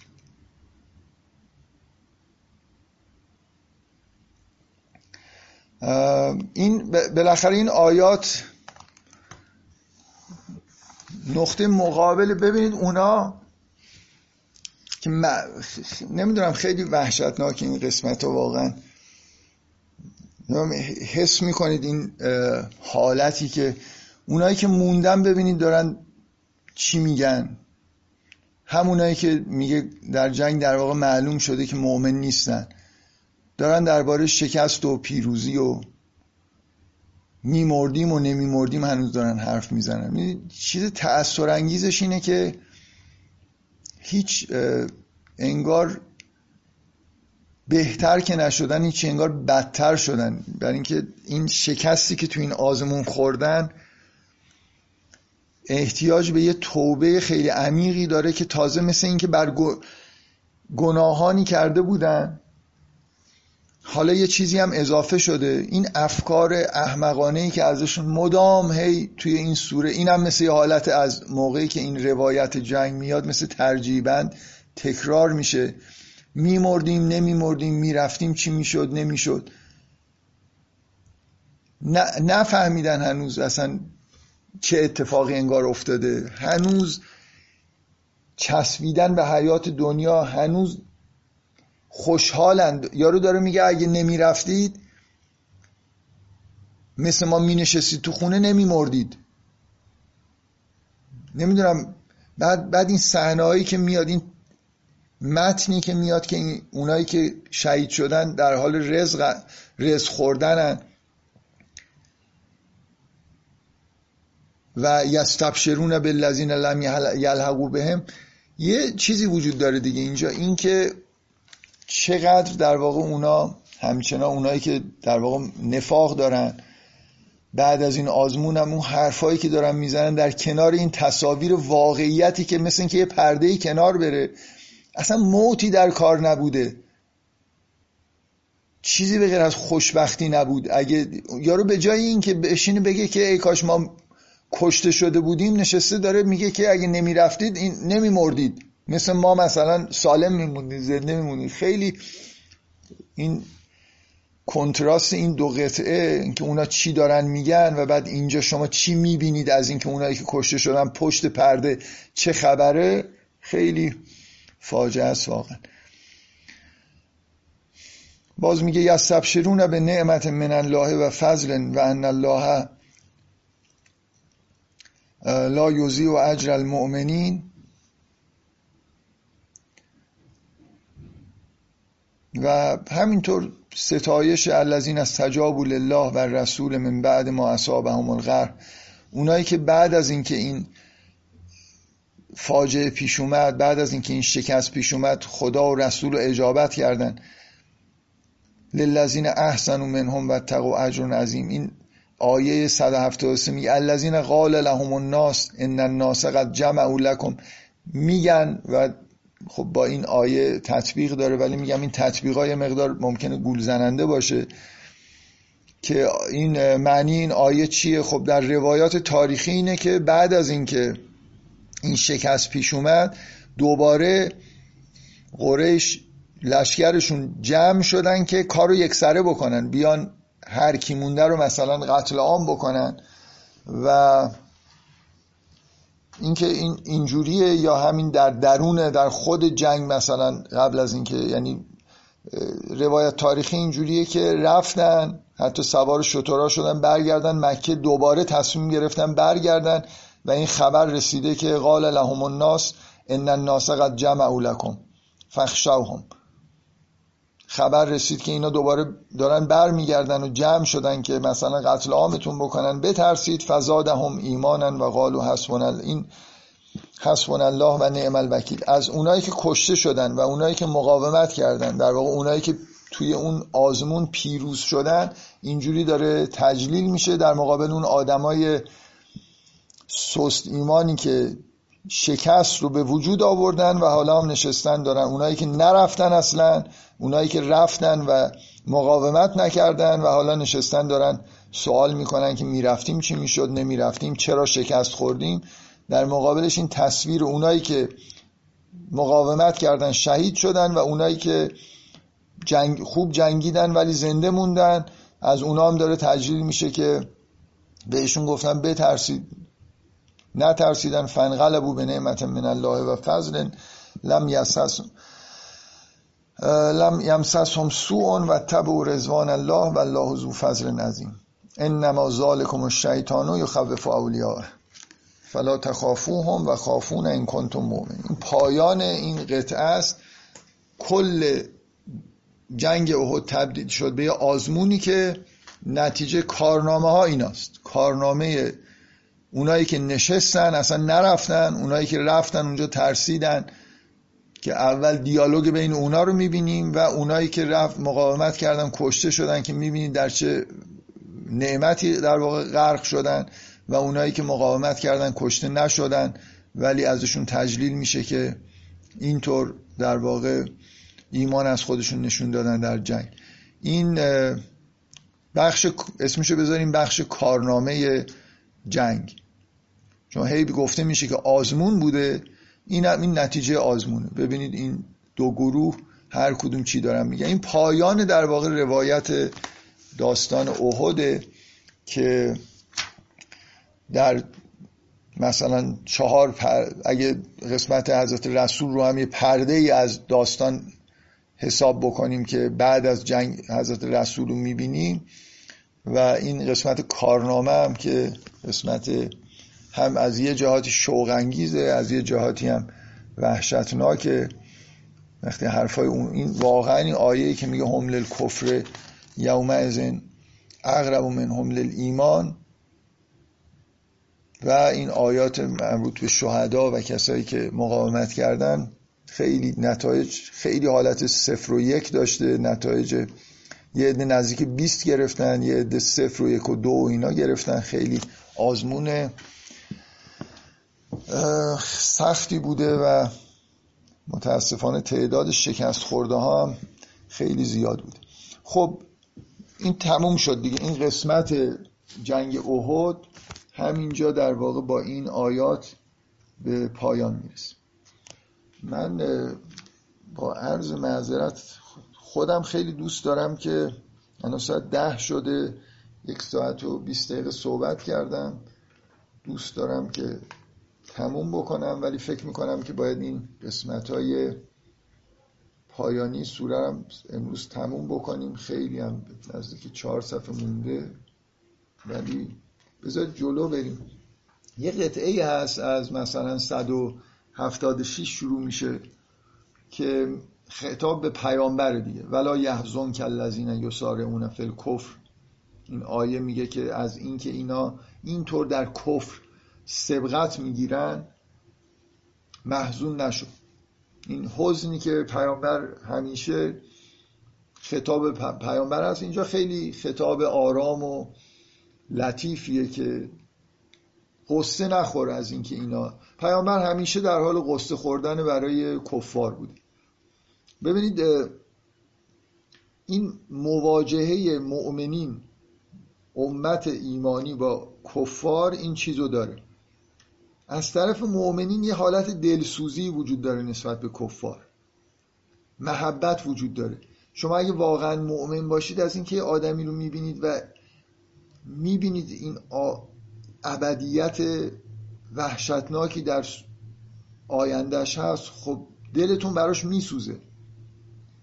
از اول که شروع شد این تذکر به مؤمنین داده شد که اینا از شما متنفرن، شما اونا رو دوست دارید، اونا شما رو دوست ندارن. کفار، کسی که گناهکاره، همین الان نگاه کنید آدمایی که ملحدن، خیلی هاشون کینه دارن از آدمای مسیح در درونشون، برای خاطر اینکه در درون خودشون یه چیزی رو سرکوب کردن، اون حس علاقه به پاکی و اینا رو، گناهکارن، از درون در فشارن از طرف اون نیروهای خیر درون خودشون، و این مؤمنین رو که در بیرون میبینن در واقع براشون یادآور اون چیزیه که در درون خودشون سرکوب کردن. مؤمنین به این آدما احساس گناه میدن، حرف از گناه میزنن و اذیتشون میکنن، یه جوری حس خوبی نسبت به مؤمنین ندارن. این چیزیه که مؤمنین باید درک بکنن که این به اصطلاح حس خوبی که دلسوزی که خودشون نسبت به اونا دارن، حس اونا رو هم نسبت به خودشون درک بکنن. و به پیامبر رو اینجا میبینید محزون از کفر این آدم ها، و این یه بخشی از رابطه بین این امت با کفاره. باید بفهمیم که اونا حالت خصمانه دارن، در عین حالی که حالا این دلسوزی مقدسیه، ولی یه کنترلی باید روش داشته باشیم، ولایتشون رو نپذیریم، خصم بودنشون رو بپذیریم، قبول بکنیم در درون خودمون که بالاخره اینا با ما دشمنی دارن، بنابراین احتمال اینکه مواجهه پیش بیاد وجود داره. اینا چیزایی که مدام در واقع در مورد این مواجهه با کفار توی این قسمت داره تکرار میشه. این دفعه خطاب پیامبر گفته میشه که محزون نباش. و این قطعه من میخوام یه خورده سرعت رو زیاد بکنم. این قطعه به پیامبر در واقع خطاب میشه و گفته یه همچین خطاب میشه، گفته میشه که ان الذین اشتروا الکفر والایمان لا یضر الله شیئا ولهم عذاب علیم. اینکه کسایی که کفر رو به ایمان ترجیح دادن و این معامله رو انجام دادن و کفر رو برداشتن، به خدا هیچ ضرری نمیرسونن و براشون در آینده هم عذاب علیم هست.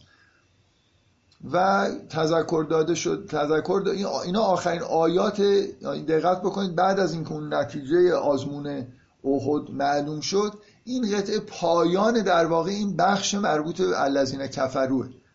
گفته میشه که به اینا محزون نباشید، اینا کفر خودشون انگار یه جوری انتخاب کردن. ولا یحسبن الذین کفروا انما نملی لهم خیر لانفسهم. این چیزی که مدام باز در مورد کفار گفته میشه، اینا مثل آل فرعون قدرت در دستشونه، دنیا دارن و فکر نکنن که این دنیا داری به نفعشونه.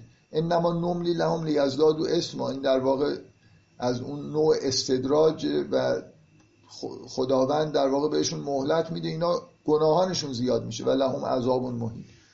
کسی که در راه خطا داره میره، ادامه راه خطا به نفعش نیست و خیرش در این نیست که بیشتر زنده بمونه، بیشتر در واقع دنیا در اختیارش قرار بگیره، برای اینکه داره به سمت نیستی و نابودی میره و عذاب خودش رو اضافه میکنه. و نهایتا این آیه که و ما کان الله لیذر المؤمنین علی ما انتم علیه، حتی این که آزمونهایی هست، خبیث و طیب از هم دیگه باید تشخیص داده بشه. و پایان در واقع این قطعه شاید همینجا باشه که در مواجهه با کفار یه همچین آزمونهایی پیش میاد و برمیگردیم دوباره به سمت اهل کتاب و اون قسمت پایانی سوره. من خیلی مختصر بذارید ظرف چند دقیقه این قسمتی که مونده رو بگم.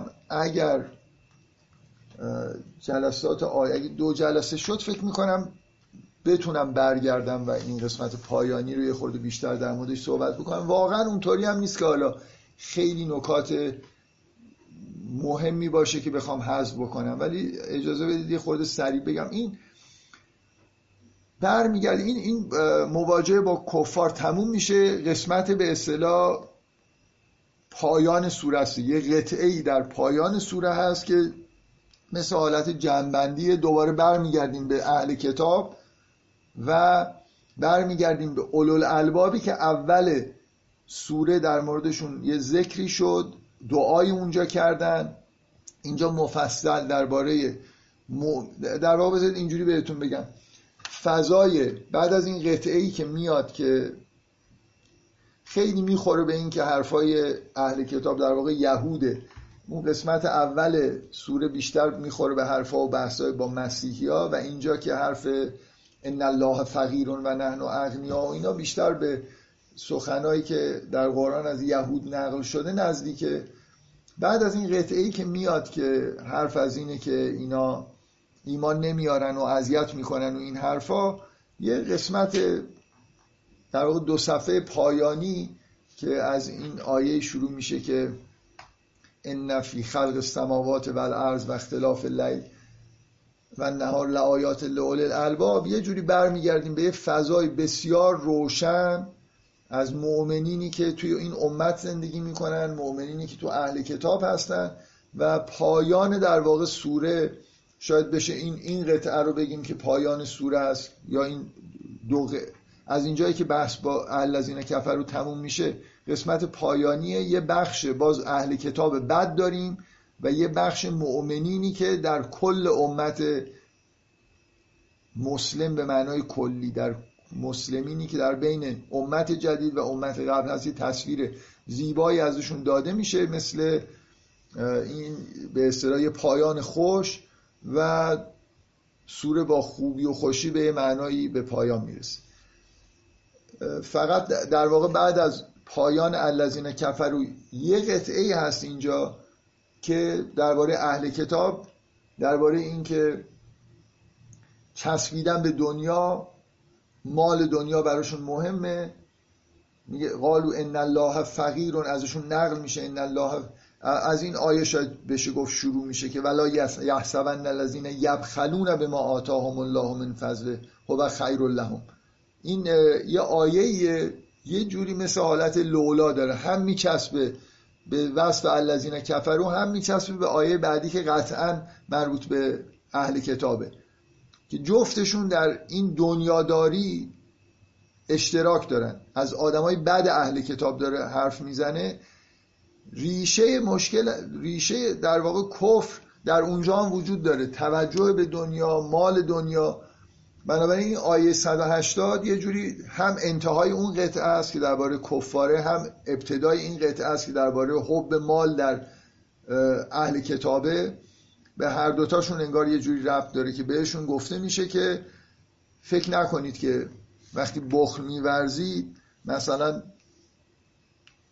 خوبه براتون بده و این چیزی که بخل ورزیدید سیطوقونم ما بخلوا به یوم القیامه، عاقبت بدی دارید که اینا به گردنتون انگار آویخته میشه. بعد اهل کتاب رو میبینید که این جمله زشت ان الله فقیر و نحن اغنیا رو میگن، سنکتب ما قالوا و قتلهم الانبیا به غیر تذکر داده میشه که ببینید این قتل انبیا رو که میگه، اینا همه همونجوری که قبلا گفتن مثل پیش زمینه اینه که اینا نهایتا با پیامبر خواهند جنگید. بعد میگه که ایمان نمیارن از این عین حرفایی. ببینید شباهت بین این کفار درون اهل کتاب حرفاشون. شما این جمله‌ای که میگن الذین قالوا ان الله عهد الینا الا نؤمن لرسول حتی یأتینا بقربان تأکله النار، این آیه خواهی که از رسول میکنن این حرف کفاریه که پیامبران در طول تاریخ با مشرکین در واقع مواجه میشدن، میگفتن یه آیه‌ای بیار. این فضای ذهنی این آدما در بخل، حرص به دنیا، نتیجهش این که آیاتو نمیبینن. این همه آیاتی که در زمان پیامبر به صورت عملی، مثلا فرض کنید پیروزی در جنگ بدر، اینا رو خداوند میگه که اینا حالت آیه داشته، یعنی در حد معجزه بوده. اینا رو نمیبینن، قرآن رو میشنون، چیزی نمیفهمن و عین چیز، یعنی این فضایی که تو این قطعه بعدی هست مثل شباهت اهل کتاب با کفار، رفتار اهل کتاب با کفار و مشرکین در طول تاریخ رو یه جوری روشون انگار داره تاکید میکنه.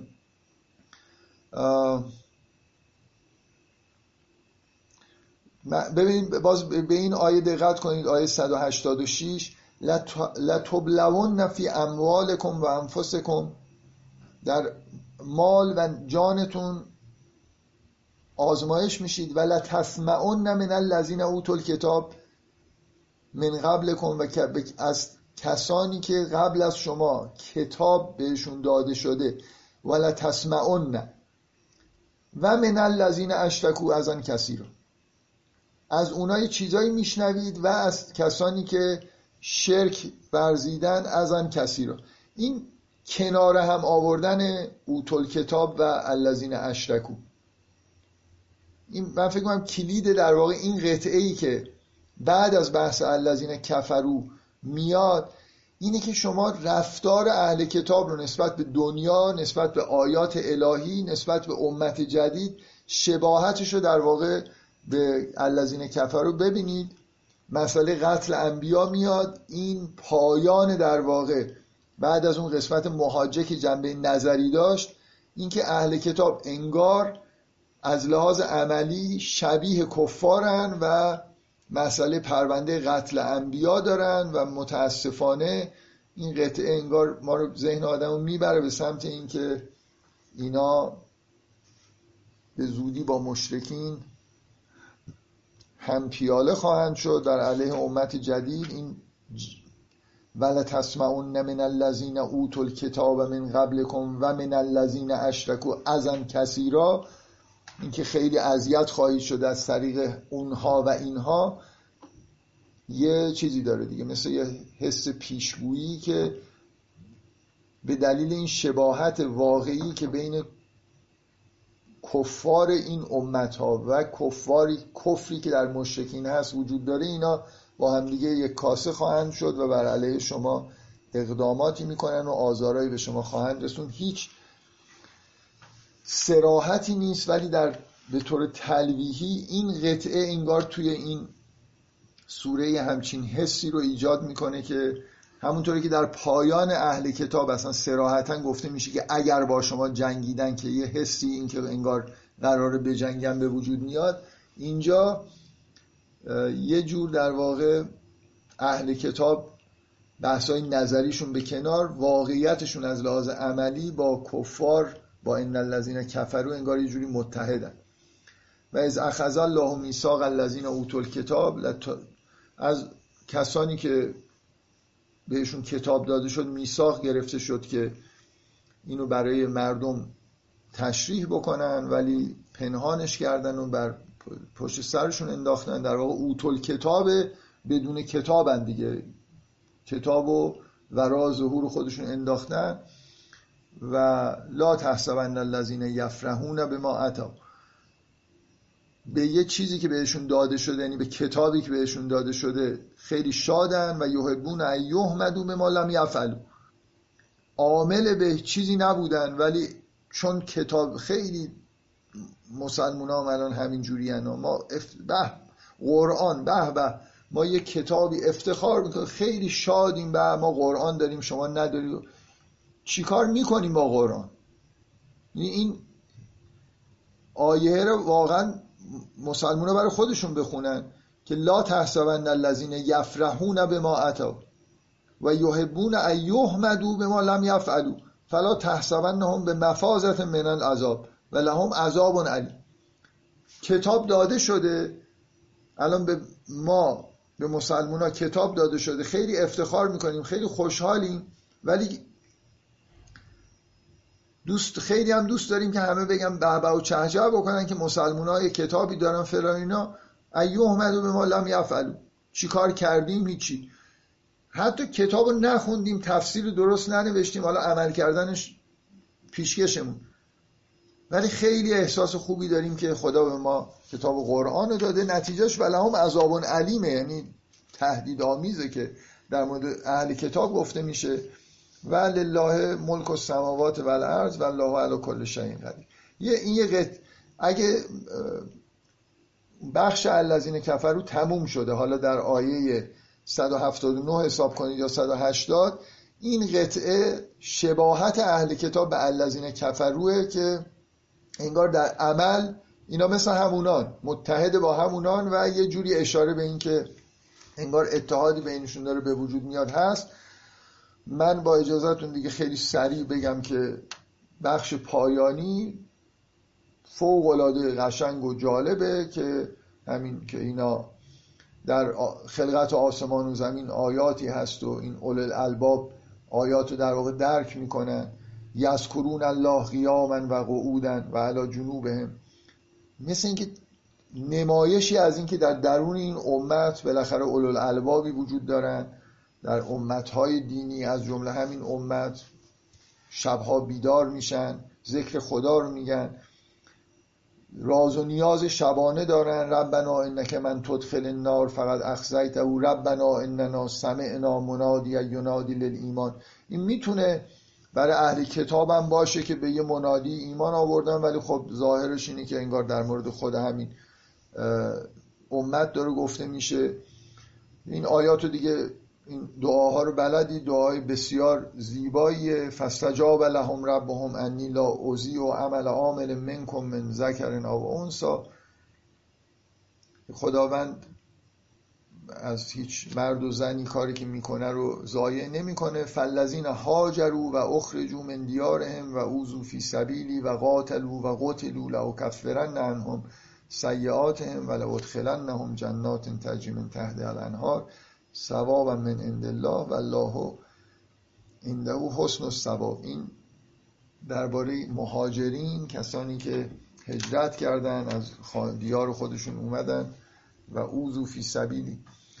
یه نکته‌ای هست من بذارید فقط برای کسایی که به تاریخ خیلی علاقه‌مندن. من خودم واقعا جزو علاقه‌مندان به تاریخ صدر اسلام و اینا نیستم، اینقدر اسناد مدارک مثل همین علاقه‌مند نیستم، مثل رابطم با احادیث دیگه. یعنی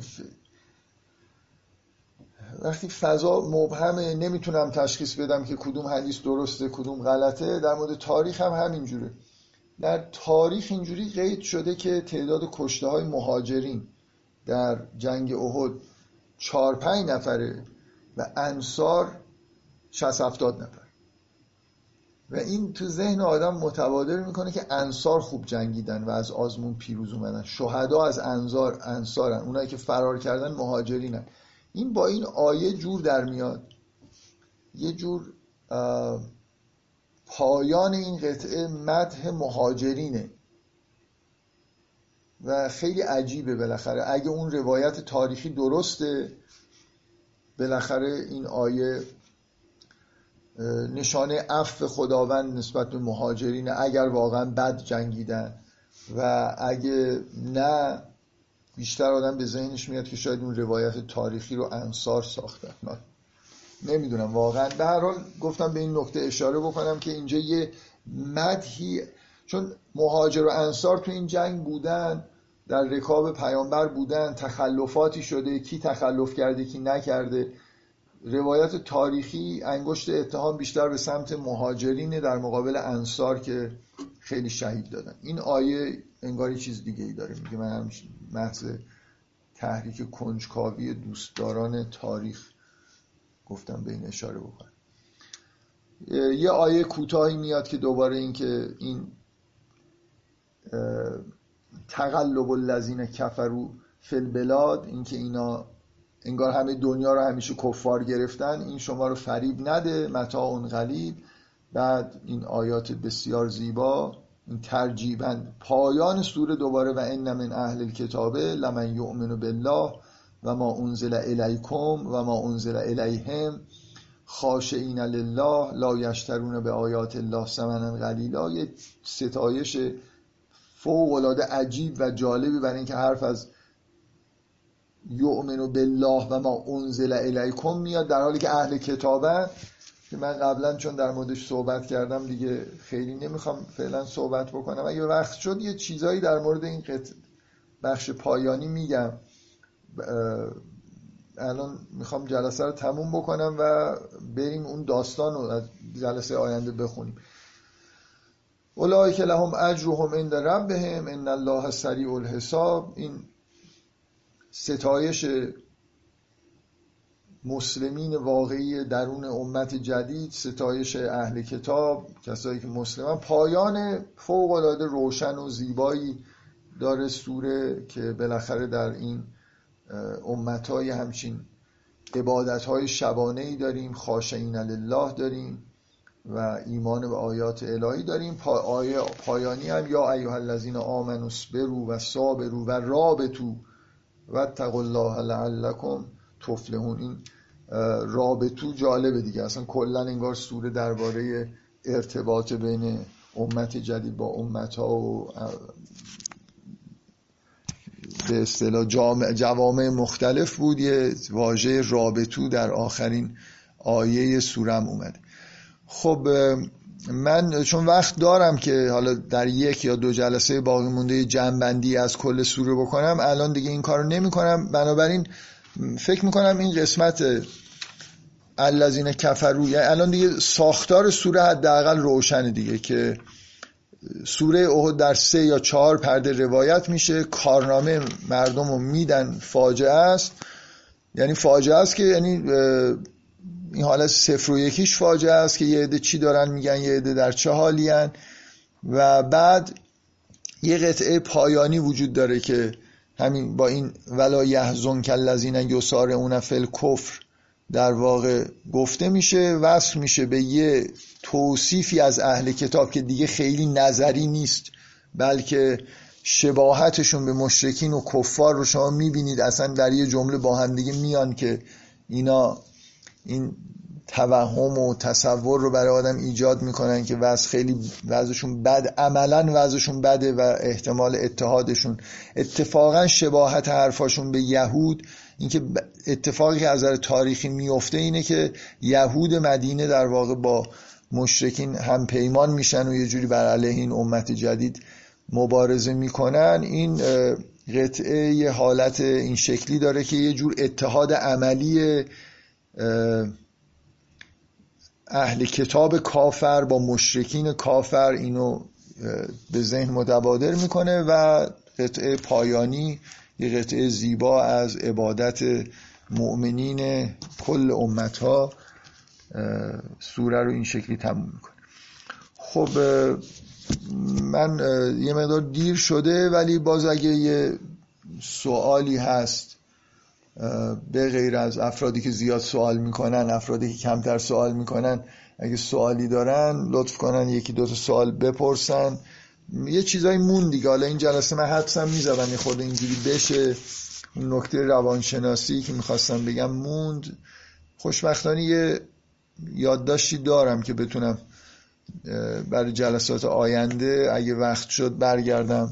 منتها به نظرم بالاخره ساختار الان سوالی که توی سوره مونده اینه که اون داستان اونجا صرفاً به مسیح انگار اشاره نمی‌کنه، بنابراین باید برگردیم تکلیفمون داستانش معین بکنیم. اگه اون داستانا رو بردارید فکر میکنم ساختار سوره و اینکه چی داره میگه و اینا تا حدود زیادی فکر میکنم روشنه دیگه. حالا این دوگانگی که در برخورد با امت‌های با جوامع مختلف هست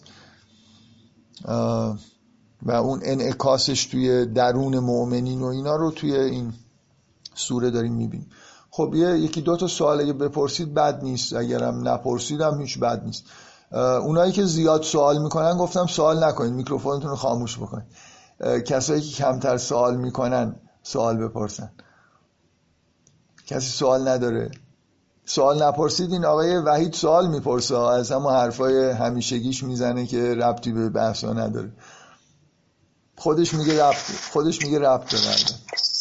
ببخشید من یه سوال کوچیک بپرسم. خواهش میکنم.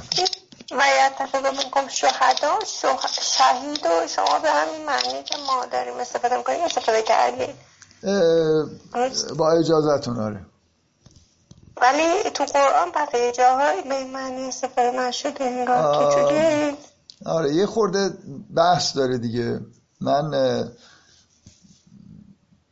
کمابیش همینجوری که فهمیدید میفهمم و همینجوری استفاده کردم. یتخذون منکم شهدا رو به معنای انگار اونایی که کشته شدن. این واژه شکی از لحاظ تاریخی نیست که واژه شهید برای کسانی که در جنگ‌های زمان پیامبر کشته می‌شدن استفاده می‌شده. مثلا به حمزه سید الشهدا می‌گفتن. بنابراین یه خورده در این که صراحتی در قرآن نیست که منظور کشته شده هست شک بکنید. مثل یه اصطلاح متداول در نظر بگیرید که به معنای شهدا، به معنای کسانی که در جنگ در راه خدا کشته شدن به کار میرفته و ارتباطشون نمیفهمم. آها خب آره و آره خیلی من قبول دارم این که خیلی بحث عمیقی فکر میکنم لازم داره که این واژه شهدا از کجا اومده، چه ربطی بین کشته شدن با در راه خدا و شهادت و گواهی دادن وجود داره. من 3 جلسه گذاشتم درباره واژه آیه، چیزهایی گفتم که حالا خیلی چیزاش هم موند. واقعا بدون اغراق دارم میگم واژه شهادت در قرآن از لحاظ یعنی قابل تأمل از لحاظ فلسفی و جهانبینیه و اصلا اینطوری نیست که انتظار نداشته باشید در یه بحثی درباره سوره آل عمران من درباره یه همچین مفهوم سنگینی بخوام حرف بزنم. میتونید چون ربطی نداشته به بحثایی که من میکنم، میتونید اونجا واتخذوا منکم شهدا رو چیز دیگه ای بگیرید، بگید مثلا از شما گواهانی بر این که مثلا چه اتفاقی افتاد، کیا مؤمنن کیا کافرن، گواهانی از شما بگیریم. خیلی ضرورتی که نداره که اونجا، یعنی به بحث خللی وارد نمیکنه که شهیدو به چه معنای اونجا بگیریم. اگه قبول دارید، بنابراین خیلی به سوره آل عمران ارتباطی نداره. ولی خب حقیقتا سوره آل عمران جاییه که شاید بیشتر از هر سوره‌ای ذهن آدمو تحریک میکنه که درباره مفهوم شهادت در قرآن آدم فکر بکنه، برای اینکه شهد الله انه لا اله الا الله توی این سوره اومده و اتخذ منکم شهدا اومده و مدام این که شهادت بدید، به اهل کتاب میگه شهادت بدید که انا مثلا مسلمون، حواریون به مسیح میگن که وشهدو